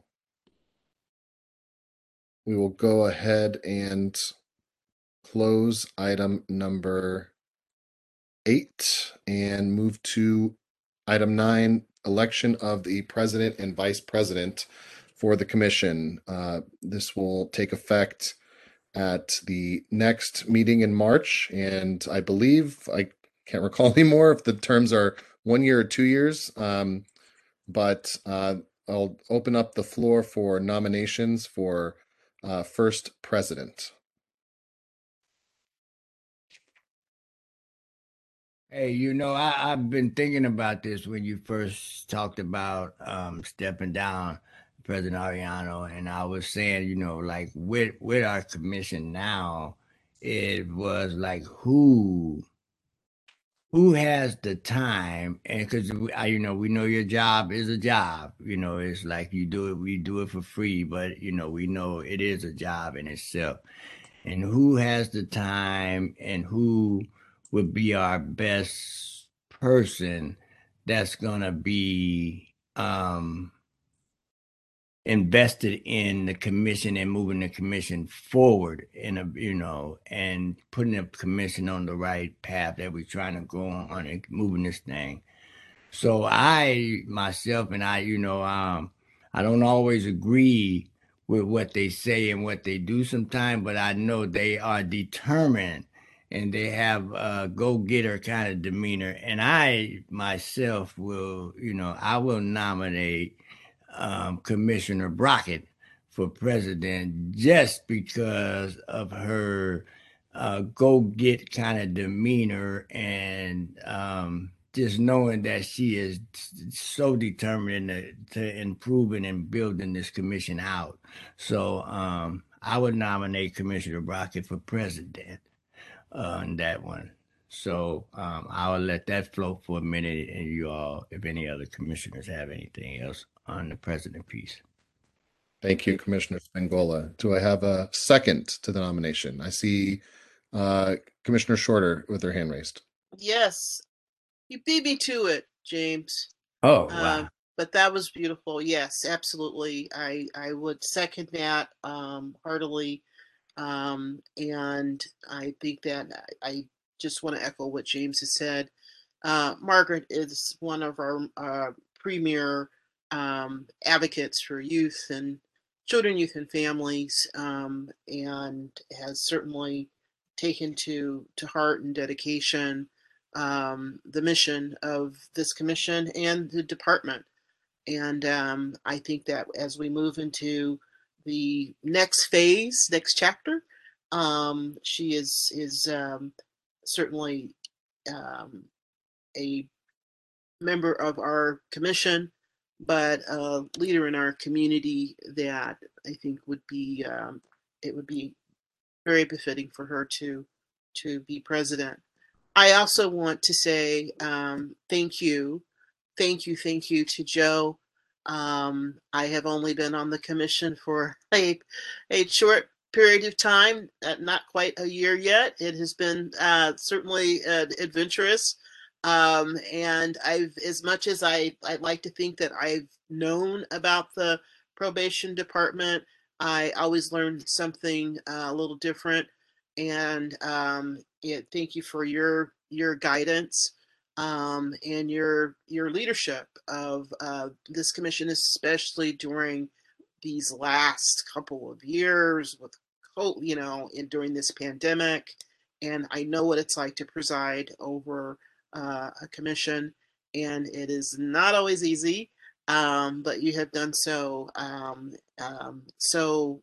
Um, you know, gracefully and, and wonderfully. And so know that you are appreciated. I'm, I'm glad that you're going to stick around uh, and continue to, to contribute on, on the, on the commission and help us move, uh, help the commission and the department move forward for the, for the community. So uh, with that second um, to Commissioner Brocken's uh, nomination, again, thank you, Joe. Thank you. And before I go ahead and put that to a vote, I see Commissioner Moses' hand raised as well. Yeah, I want to echo what um, um, Commissioner Shora said too. I also worked with um, Commissioner Brackens many, many years ago. We were on the um, Youth and Education of Human Rights Commission many, many years ago. Also too, I'm still on um, program with her, so I've seen her how she do everything. She just um, full of energy. So we're hoping that she will transfer that to fill a spot. You know, I know, Joe, you do a wonderful job. I like the way you uh, you uh, conduct the meeting very respectfully, and um, you are just. And I know your your feet is probably hard to feel. So uh, I'm sure Commissioner Bracken will be a very good replacement for you. So thank, thank you, Commissioner. Thank you, Commissioners. Uh, thank you, Commissioner Shorter, as well. Uh, and I'll echo as well that uh, I think that the time is right for a change at the top. And I think that there's no other commissioner that uh, would be Uh, better fit for the position than Commissioner Brodkin to come in at a time, especially uh, this week, uh, fittingly, that we are having a huge debate at the Board of Supervisors that requires uh, her fierce advocacy to really uh, hit home all of the uh, importance that needs to be uh, relayed to the Board of Supervisors uh, about how difficult uh, the transition will be, but how important it is that we get it right. And so I can't think of any other uh, commissioner to express those concerns, and even more importantly, a commissioner that will call and find and hunt down every supervisor that she needs to ensure that we do the right thing for the youth. Um, and I know that that's what Commissioner Brodkin will do. So I appreciate the nomination, and I appreciate Commissioner Brodkin and everywhere, uh, everyone else for their kind remarks, and I think we should go ahead and take a vote uh, now. Uh, be, I guess we have to do public comment before we do, but uh, we we have to see if if Margaret Brocken accepts. Yeah, the, oh, do correct. I get to accept this? I, I am so touched, you guys. I I thank you so much for a voice of confidence. It would be an honor to. to be the president of this commission and to follow in Joe's footsteps. Um, you lead a good meeting, Joe, and I will need a little bit of coaching uh, at the beginning, you know, how, about uh, making sure the meeting runs smoothly.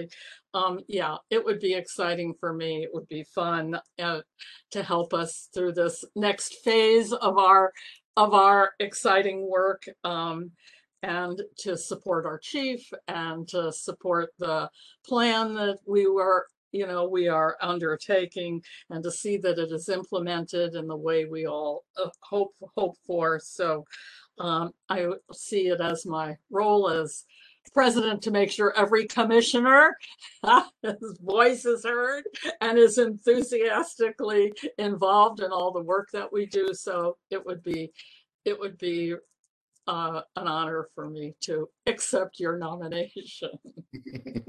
Thank you, Commissioner.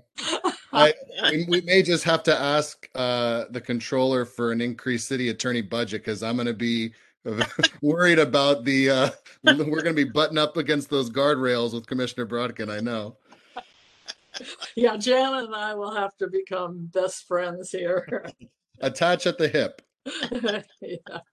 But I, I I truly appreciate you uh you know willingness to take on this uh task, and I just uh have the utmost confidence that again you will have the the uh right state of mind for what we need at this point, and just always taking into account the youth. I think, uh, you know, the number one thing that is the guiding principle of all the work and advocacy that you do, Commissioner, is just what is the best in the interest of the youth. And I think that right now that is paramount in this discussion. So I, I really appreciate you and your willingness to take this on. Uh, and we look forward to your stewardship.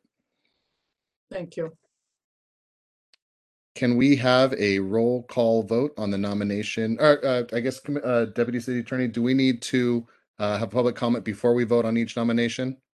Uh, yes. Okay, so we'll have open it up for public comment on the nomination of Commissioner Brodkin to serve as President of the Juvenile Probation Commission. Please press star three to be added to the line. There was a hand raised a few seconds ago, but not at this time.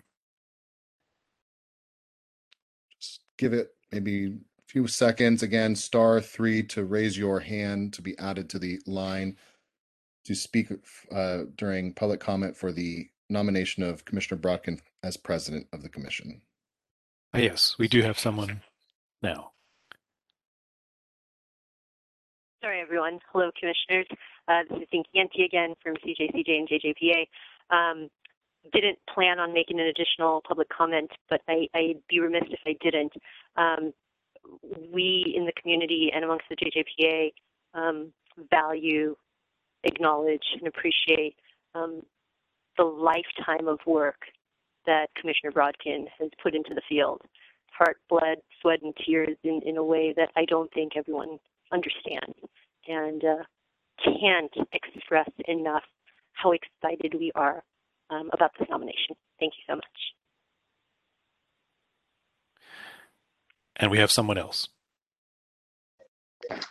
Uh, good evening, everyone. My name is Nate Ford, uh, San Francisco Rebels. Um, Miz Brodkin probably don't know me, but I've known her name for years, and you guys could not made a better choice than Miz Brodkin. She's going to knock down some doors and make sure our youth voices are heard. Congratulations. Thank you. Thank you.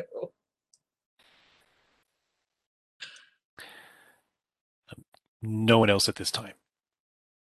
Thank you. Uh, and also, Miz Silveray, do we have any uh, emails or voicemails?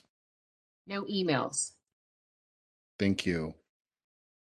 Uh, with that, we'll open it up for a roll call vote on the nomination of Commissioner Brodkin for president. President Arellano. Aye. Commissioner Laco. Aye. Commissioner Moses. Aye.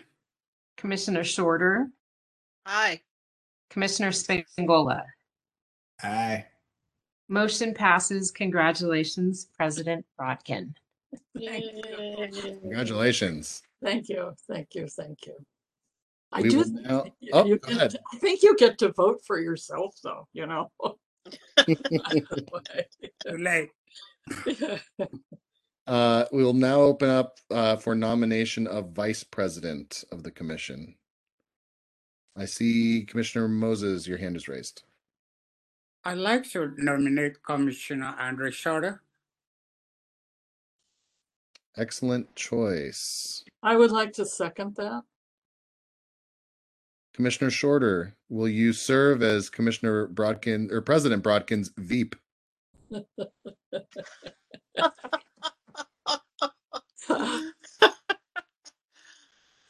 Yes, I would be delighted to do so. And I thank you for the nomination. Thank you. I just had, like, you know, Veep, the H B O show in my head, and then I had to race to Kamala Harris, but let's not go overboard. Well, I would, I would uh, be delighted to do it. Thank you. And I just want to say I've appreciated your voice on the commission uh, since you've joined. We've known each other for, for many years now, uh, but I just really uh, in, really appreciated the honor of working alongside you on this commission and have appreciated your advocacy on all of the different issues that have come up over the past year that you've been a member, and look forward to just your continued, um, you know, voice to all the different issues that um, come before us. I think you've just bring a wealth of experience that I really, truly appreciate. And thank you for serving uh, as part of the commission, as well as, um, you know, hopefully as vice president. Thank you, Joe. Thank you very much. Can I add to that? You know, um, first I want to say too, to Joe, that, you know, we wouldn't get this far, right, if it wasn't for your leadership, Joe, through all these years. I didn't know you had been president for so many years until we was at the supervisors meeting and got reappointed. So your, your leadership to get through these years of this commission has been great, and you have did it. And, and since I've been on, and, and believe me, I know you have bit your tongue and bit your many, many times. So now, you know, you are, you know, you're not sitting in a president role. You can be a little more, you know, um, outspoken, and, you know, and Commissioner Brockett, you know, this, but, you know, like, we don't always agree with what Commissioner Brockett is, you know, but hopefully that Vice President Shorter can balance all that out and say, hey, you know, and start having these conversations about, you know, what's right. Because, you know, we all, and like you said, our, our main goal is the youth, right? Everybody here has some kind of passion, because you wouldn't be sitting here doing this for free if you didn't have some kind of passion for our young people. And, you know, having that is the most important part of it all. And I think what we all bring to the table, um, it is going to make this work. And I think with this commission is, you know, is is moving in the right direction. And I think with Vice President Shorter and President Brocken leading this commission, I think we are we're we're on that we're on that path to be um, to make some changes and be part of this whole change when we talk about shut down juvenile hall and what happens next with our young people, because that's the important part. I've been on the fence about a lot of things, and, you know, um, I'm not all I'm not all on board with just everything that, you know, goes on. You know, I live it. I, you know, and everybody, you know, I heard a friend of mine on in the in the um, public comments say something, and I just, you know, for me. And they know that, you know, I'm I'm embedded in in my community. I'm I, I do I do the work every day, you know, like I said. And, you know, to know that, you know, we are going to have a voice and a change in what happened to the young people that slips through our cracks. And believe me, and I just heard Nate Ford on there, and it's because of that work that we end up with seven, eight, nine, ten, eleven instead of one hundred fifty. Young people in juvenile. Is the reason why. It's because of some of the C B Os that we have that does that's doing the work on the ground that's stopping the young people to go, from going. And our job is to put all of us out of business, really, and juvenile and everything else. So we shouldn't have one. So that's our job as C B Os and doing the work from the ground. But I think, you know, on this path that we're leading and this change that they're making when it comes to shut down juvenile hall and the alternative of what it's going to look like is going to be very important. And I think this commission with it, with its experience is going to be, have to be a key to some of it. Because, you know, believe me, I do this work and it amazes me sometimes of some of the people that has a voice when it comes to our young people that shouldn't, that have not a clue what's going on with young people. But I know each and everyone on this commission has some kind of interaction and some kind of passion with our young people, for our young people. So I think this is great. I think Vice President, President, I think you guys are going to be a good drive, and, you know, and I think you guys are going to be open to some suggestions and what it looks like. And as always, you know, I love working with people that want to do the work and make a change for the young people, because, you know, that's what we're here for and that's what we should be doing. And like I said earlier, when I hear it, it hasn't a lot, cha- having a lot has changed. When we all, every time we get on here, we talk about seventy and eighty percent of the young people in jail are African American, Black, and they're only four percent of San Francisco. So that does not, until that changes, I'm gonna keep pushing and doing what I do, because I know that is up to me and so many other C B Os that, you know, have, we have to change the narrative here. It has, something has to happen. And I think being here in this space makes it okay, and makes me, it gives us an insight of what really going on from the outside looking in and from the inside looking out. So um, I think you guys are going to be great for these roles, and thank you both for accepting the nominations, and let's let's let's let's let's do what we are supposed to do, and, and be part of Shut Down Juvenile Hall, and be part of what the new alternative looks like. That's my two cents. That's all. All right.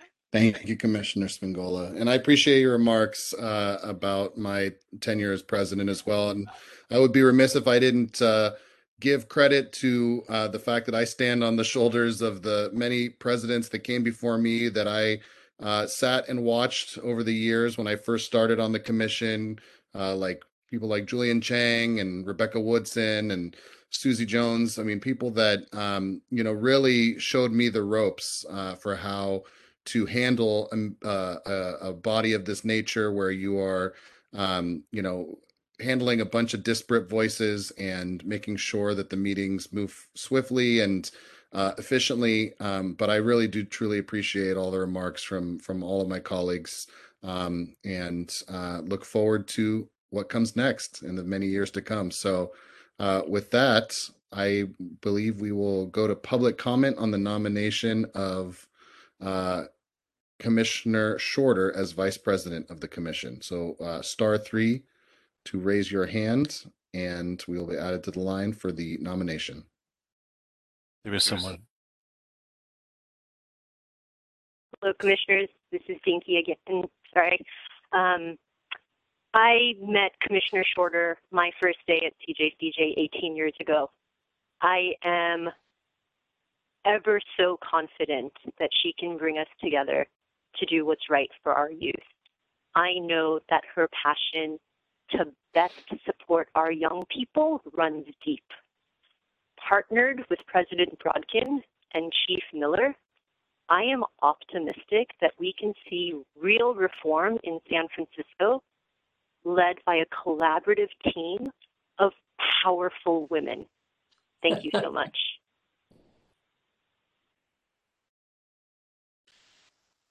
Thank you. Thank you, thank you. Is there further comment about the nomination of Commissioner Shorter for Vice President? Star three to be added to the line. No one else in the queue at this time. And Miz Silverite, do we have any emails? No emails. Thank you. Uh, can we please have a roll call vote on the nomination of Commissioner Shorter as Vice President? President Brodkin. Aye. Commissioner Ariano. Aye. Commissioner Laco. Aye. Excuse me. Commissioner Moses. Aye. And Commissioner Spingola. Aye. Motion passes. Congratulations, Vice President Shorter. Thank you. Thank you all. Thank you, everyone. Speech. Just joking. Good Lord. Good beat. Let's eat dinner.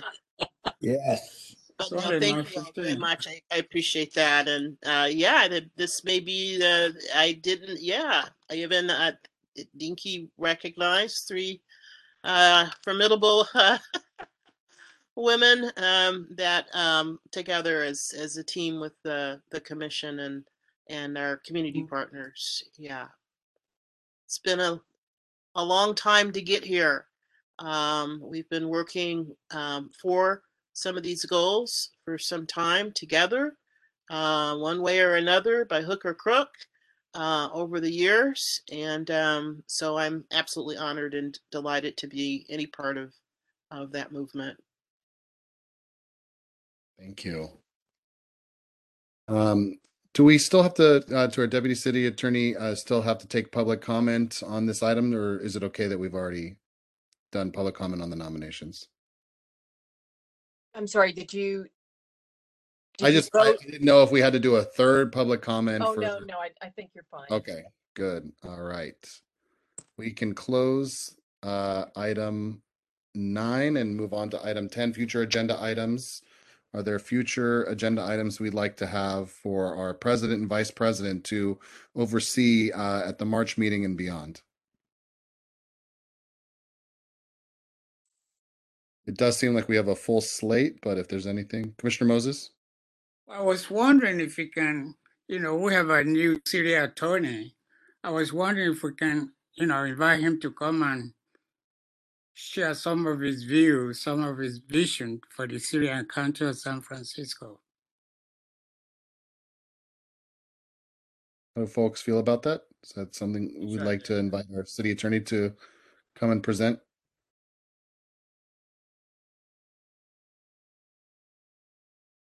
I guess that the one thing I would say is um, perhaps to our deputy city attorney, um, we usually have a um, litigation review around this time. And is it prudent to schedule one um, upcoming if we do have any kind of pending litigation we need to go through in closed session? I mean, it's up to the commission. I mean, if that's something that the commission wants, then I'll reach out to the litigation team and get the information and be prepared to present it. It would be a, you know, as you know, a closed session. Um, so we'd have to do all, you know, dot all the I's and cross all the T's to make that happen. But otherwise, I don't see why not. I mean, I don't know what else you have on the agenda that I day. So we, we agreed some time ago that we would do this, you know, that we, um, on some kind of regular basis, and maybe, maybe it must have been at least a year ago that we decided to do this. So I, I am not aware of litigation, but if there is, I think that would be a good thing to do. We just be get acquainted, that's all.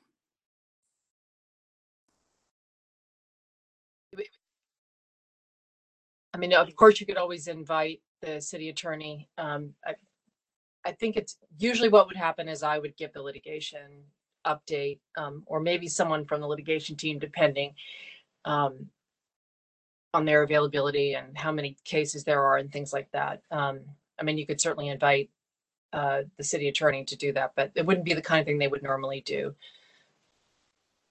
Sure, sure.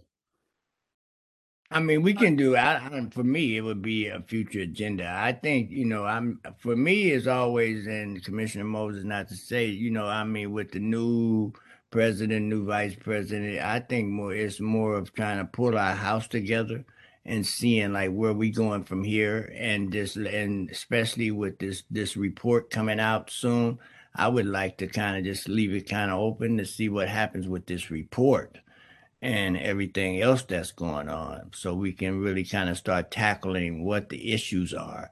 I'm not, I, for me, and just to be honest, I'm not just here to start meeting people. I don't, I ain't, you know, I ain't trying to make a bunch of friends and trying to meet a bunch of people, to be honest with you, city attorney or not. I mean, I love, I'm trying to see what's happening with our young people in this juvenile and in this report and what these supervisors are planning on doing before we start, you know, inviting people into our space and having an agenda of what we well, want to talk to them about.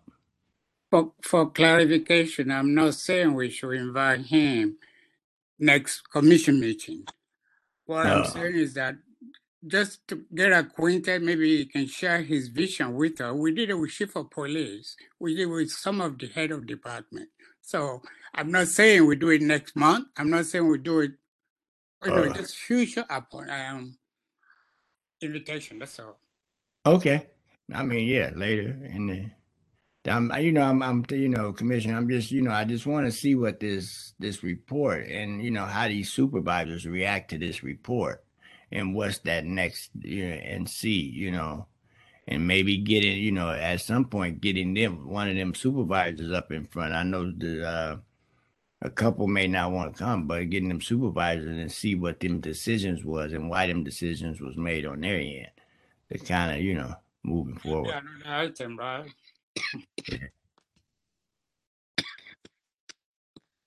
Are there any other agenda items? Um, I'll just say, um, uh, uh, if people don't mind, after the Friday hearing, if it does make sense to sort of hear from who one of the supervisors, or you know, who uh, that. And they're willing to do it, and it makes sense following what has happened, um, I can take responsibility for issuing that invitation and making that call.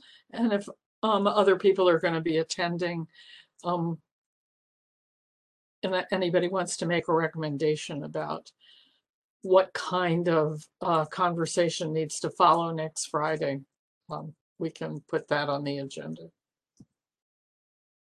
It's a great idea, and uh, and I know that we had um, Supervisor Walton, before he was president, came and spoke to us and um, presented his vision for what the legislation was trying to accomplish. And so now that we're uh, at the point where we're at the implementation phase, I think it would be prudent, after we see what happens on Friday, to um, have, you know, either him or Supervisor Ronan, or uh, I believe the third sponsor was Haney, come and uh, one of them present to us and speak to the commission and the partnership and just overall their vision for how they want the recommendations. So I think that's a great idea.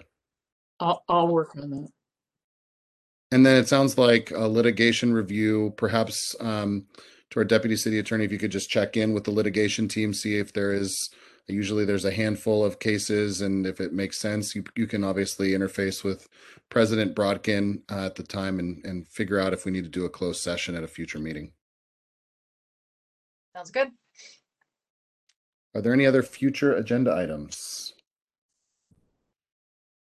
And announcements, uh, I just have two. One is, I'm sure everyone else got the reminder uh, from the Ethics Commission, but just remember we're coming up on April. So to get your Form seven hundreds in, and also um, I'm sure that our secretary will reach out about ensuring we get our annual sunshine and all the different trainings done so that we are in compliance. So urge you to look out for those and to fill out your Form seven hundred. And then also, to uh, my fellow commissioners, I want to just uh, give thanks to uh, Supervisor, excuse me, to Commissioner Moses, Commissioner Spingola um, for uh, the reappointments. I know Commissioner Shorter, you're still um, hanging out there, uh, but we, I think, will move forward with the courage and confidence that you will be joining us as well for another four years. But I just want to say thank you. Um, to everyone, it's been a pleasure to work with you, and I just really appreciate uh, all the reappointments and look forward. I, I really appreciated uh, sharing the uh, virtual dais with you last week in front of the Board of Supervisors Rules Committee and our conversation with uh, Supervisors Peskin and uh, Chan. Um, and so I really do appreciate you all and look forward to serving with you all uh, for the next four years and wanted to congratulate you on your reappointments because I don't think I was able to do so last week. So um, look forward to our continued work together. Commissioner Moses. I just have one quick question for our new president. Since there's a um, program committee coming up, are you going to be wearing double hats? Oh, how's that go? Is that still going to happen or what? Well, I, I would like to talk to Commissioner Arellano about, you know, how, how, how to deal with committee appointments. Right. So if anybody else is is, would like to chair the program committee, um, I think that we ought to think about that. But for the next meeting, since I had already planned to, I will do that. And then um, we can figure out what to do after that. And, you know, maybe, and, and we're also going to have to figure out how to structure ourselves. That's part of the retreat in light of the, you know, implementation of the report. And do we have a program committee, or do we have a report implementation committee, or are they the same thing?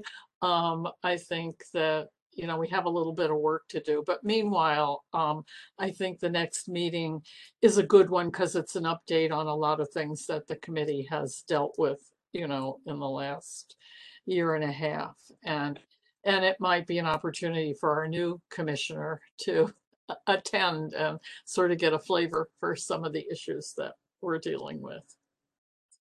Very good point, Commissioner Brodkin, uh, President Brodkin. I um, I think that that was absolutely going to make that recommendation, that this is a great time to, with a new commissioner on board, um, with Commissioner Laco joining us, I think it's a good time to reevaluate uh, committee assignments and structure. And so um, I always forget, and I'll have to have um, our Deputy City Attorney enlighten me on the process. I think you just have to ask the pe- the commissioners if they would like to serve on the committee, and then once have you have their agreement, you just um, make the recommendation. And I believe it's, we have to do it in a public setting, so you make the announcement that the committees have been reshuffled, and then um, give the public a chance to obviously weigh in, and then it should be take effect. I don't think we have to vote on it, but again, I'll let I'll let the Deputy City Attorney weigh in. But it's always a good time around the the election of the V P and the president to reevaluate all of that structure and uh, people that may want to shift to different committees. And since that's what we're going to do at our retreat too, I think that makes it all the more relevant. Absolutely. And as I understand it, we have one more opening on our commission, right? We do, yes, uh, because of the, um, and I guess I should announce as well for folks who did not hear, but uh, Commissioner Chu did submit her resignation, I believe, to the mayor's office yesterday to take a position, I believe, with the mayor's office, um, working on some of the same issues we work on about restorative justice. So we urge her uh, the best in her new role, um, but we do have a seat now that is vacant because of that. So the the question you asked about the process for committees, it's so there. There's no legal requirement for how you decide on who chairs committees. Um, it's all in your bylaws. It's bylaw five point oh two talks about, um, commit, you know, appointments to committees. Um, and it, so it just says basically the president shall preside at all meetings, blah, blah, blah, um, and shall in consultation with commissioners appoint any and all committees of the commission and the committee chairs. The president shall be an ex officio member of all committees and have the right to participate in the proceedings of the commission committees. Um, but if, if the if the body's going to act, then you, it should be an agenda item that that um, where you allow public comment and it's notice and things like that. But but but that's not how you guys have done it in the past. I don't think the body has usually voted. It's usually the president invites people to do it or asks people. I'm not sure what happens exactly, but anyway, it's it's something that's set forth in your bylaws. Yeah. So it's something that the president can simply just make the announcement, say, hey, I've consulted with the, you know, the, my commission members, and here's the structure that's going to move forward, and just make the announcement. Right. Yeah. Except for, I mean, and I always feel like the hall monitor on this, but you want to avoid having a seriatim meeting. That's the only thing. So you want to invite one person to be on the committee and they say yes, and, but not to, like, you know, have a conversation outside of a public meeting that involves a majority of the members. Right. Or the majority of the members of a subcommittee either. So anyway, with that, with that hall monitor advice. Perfect. All right. If there are no other announcements, we'll go ahead and open public comment. Star three to be added to the line for item number ten.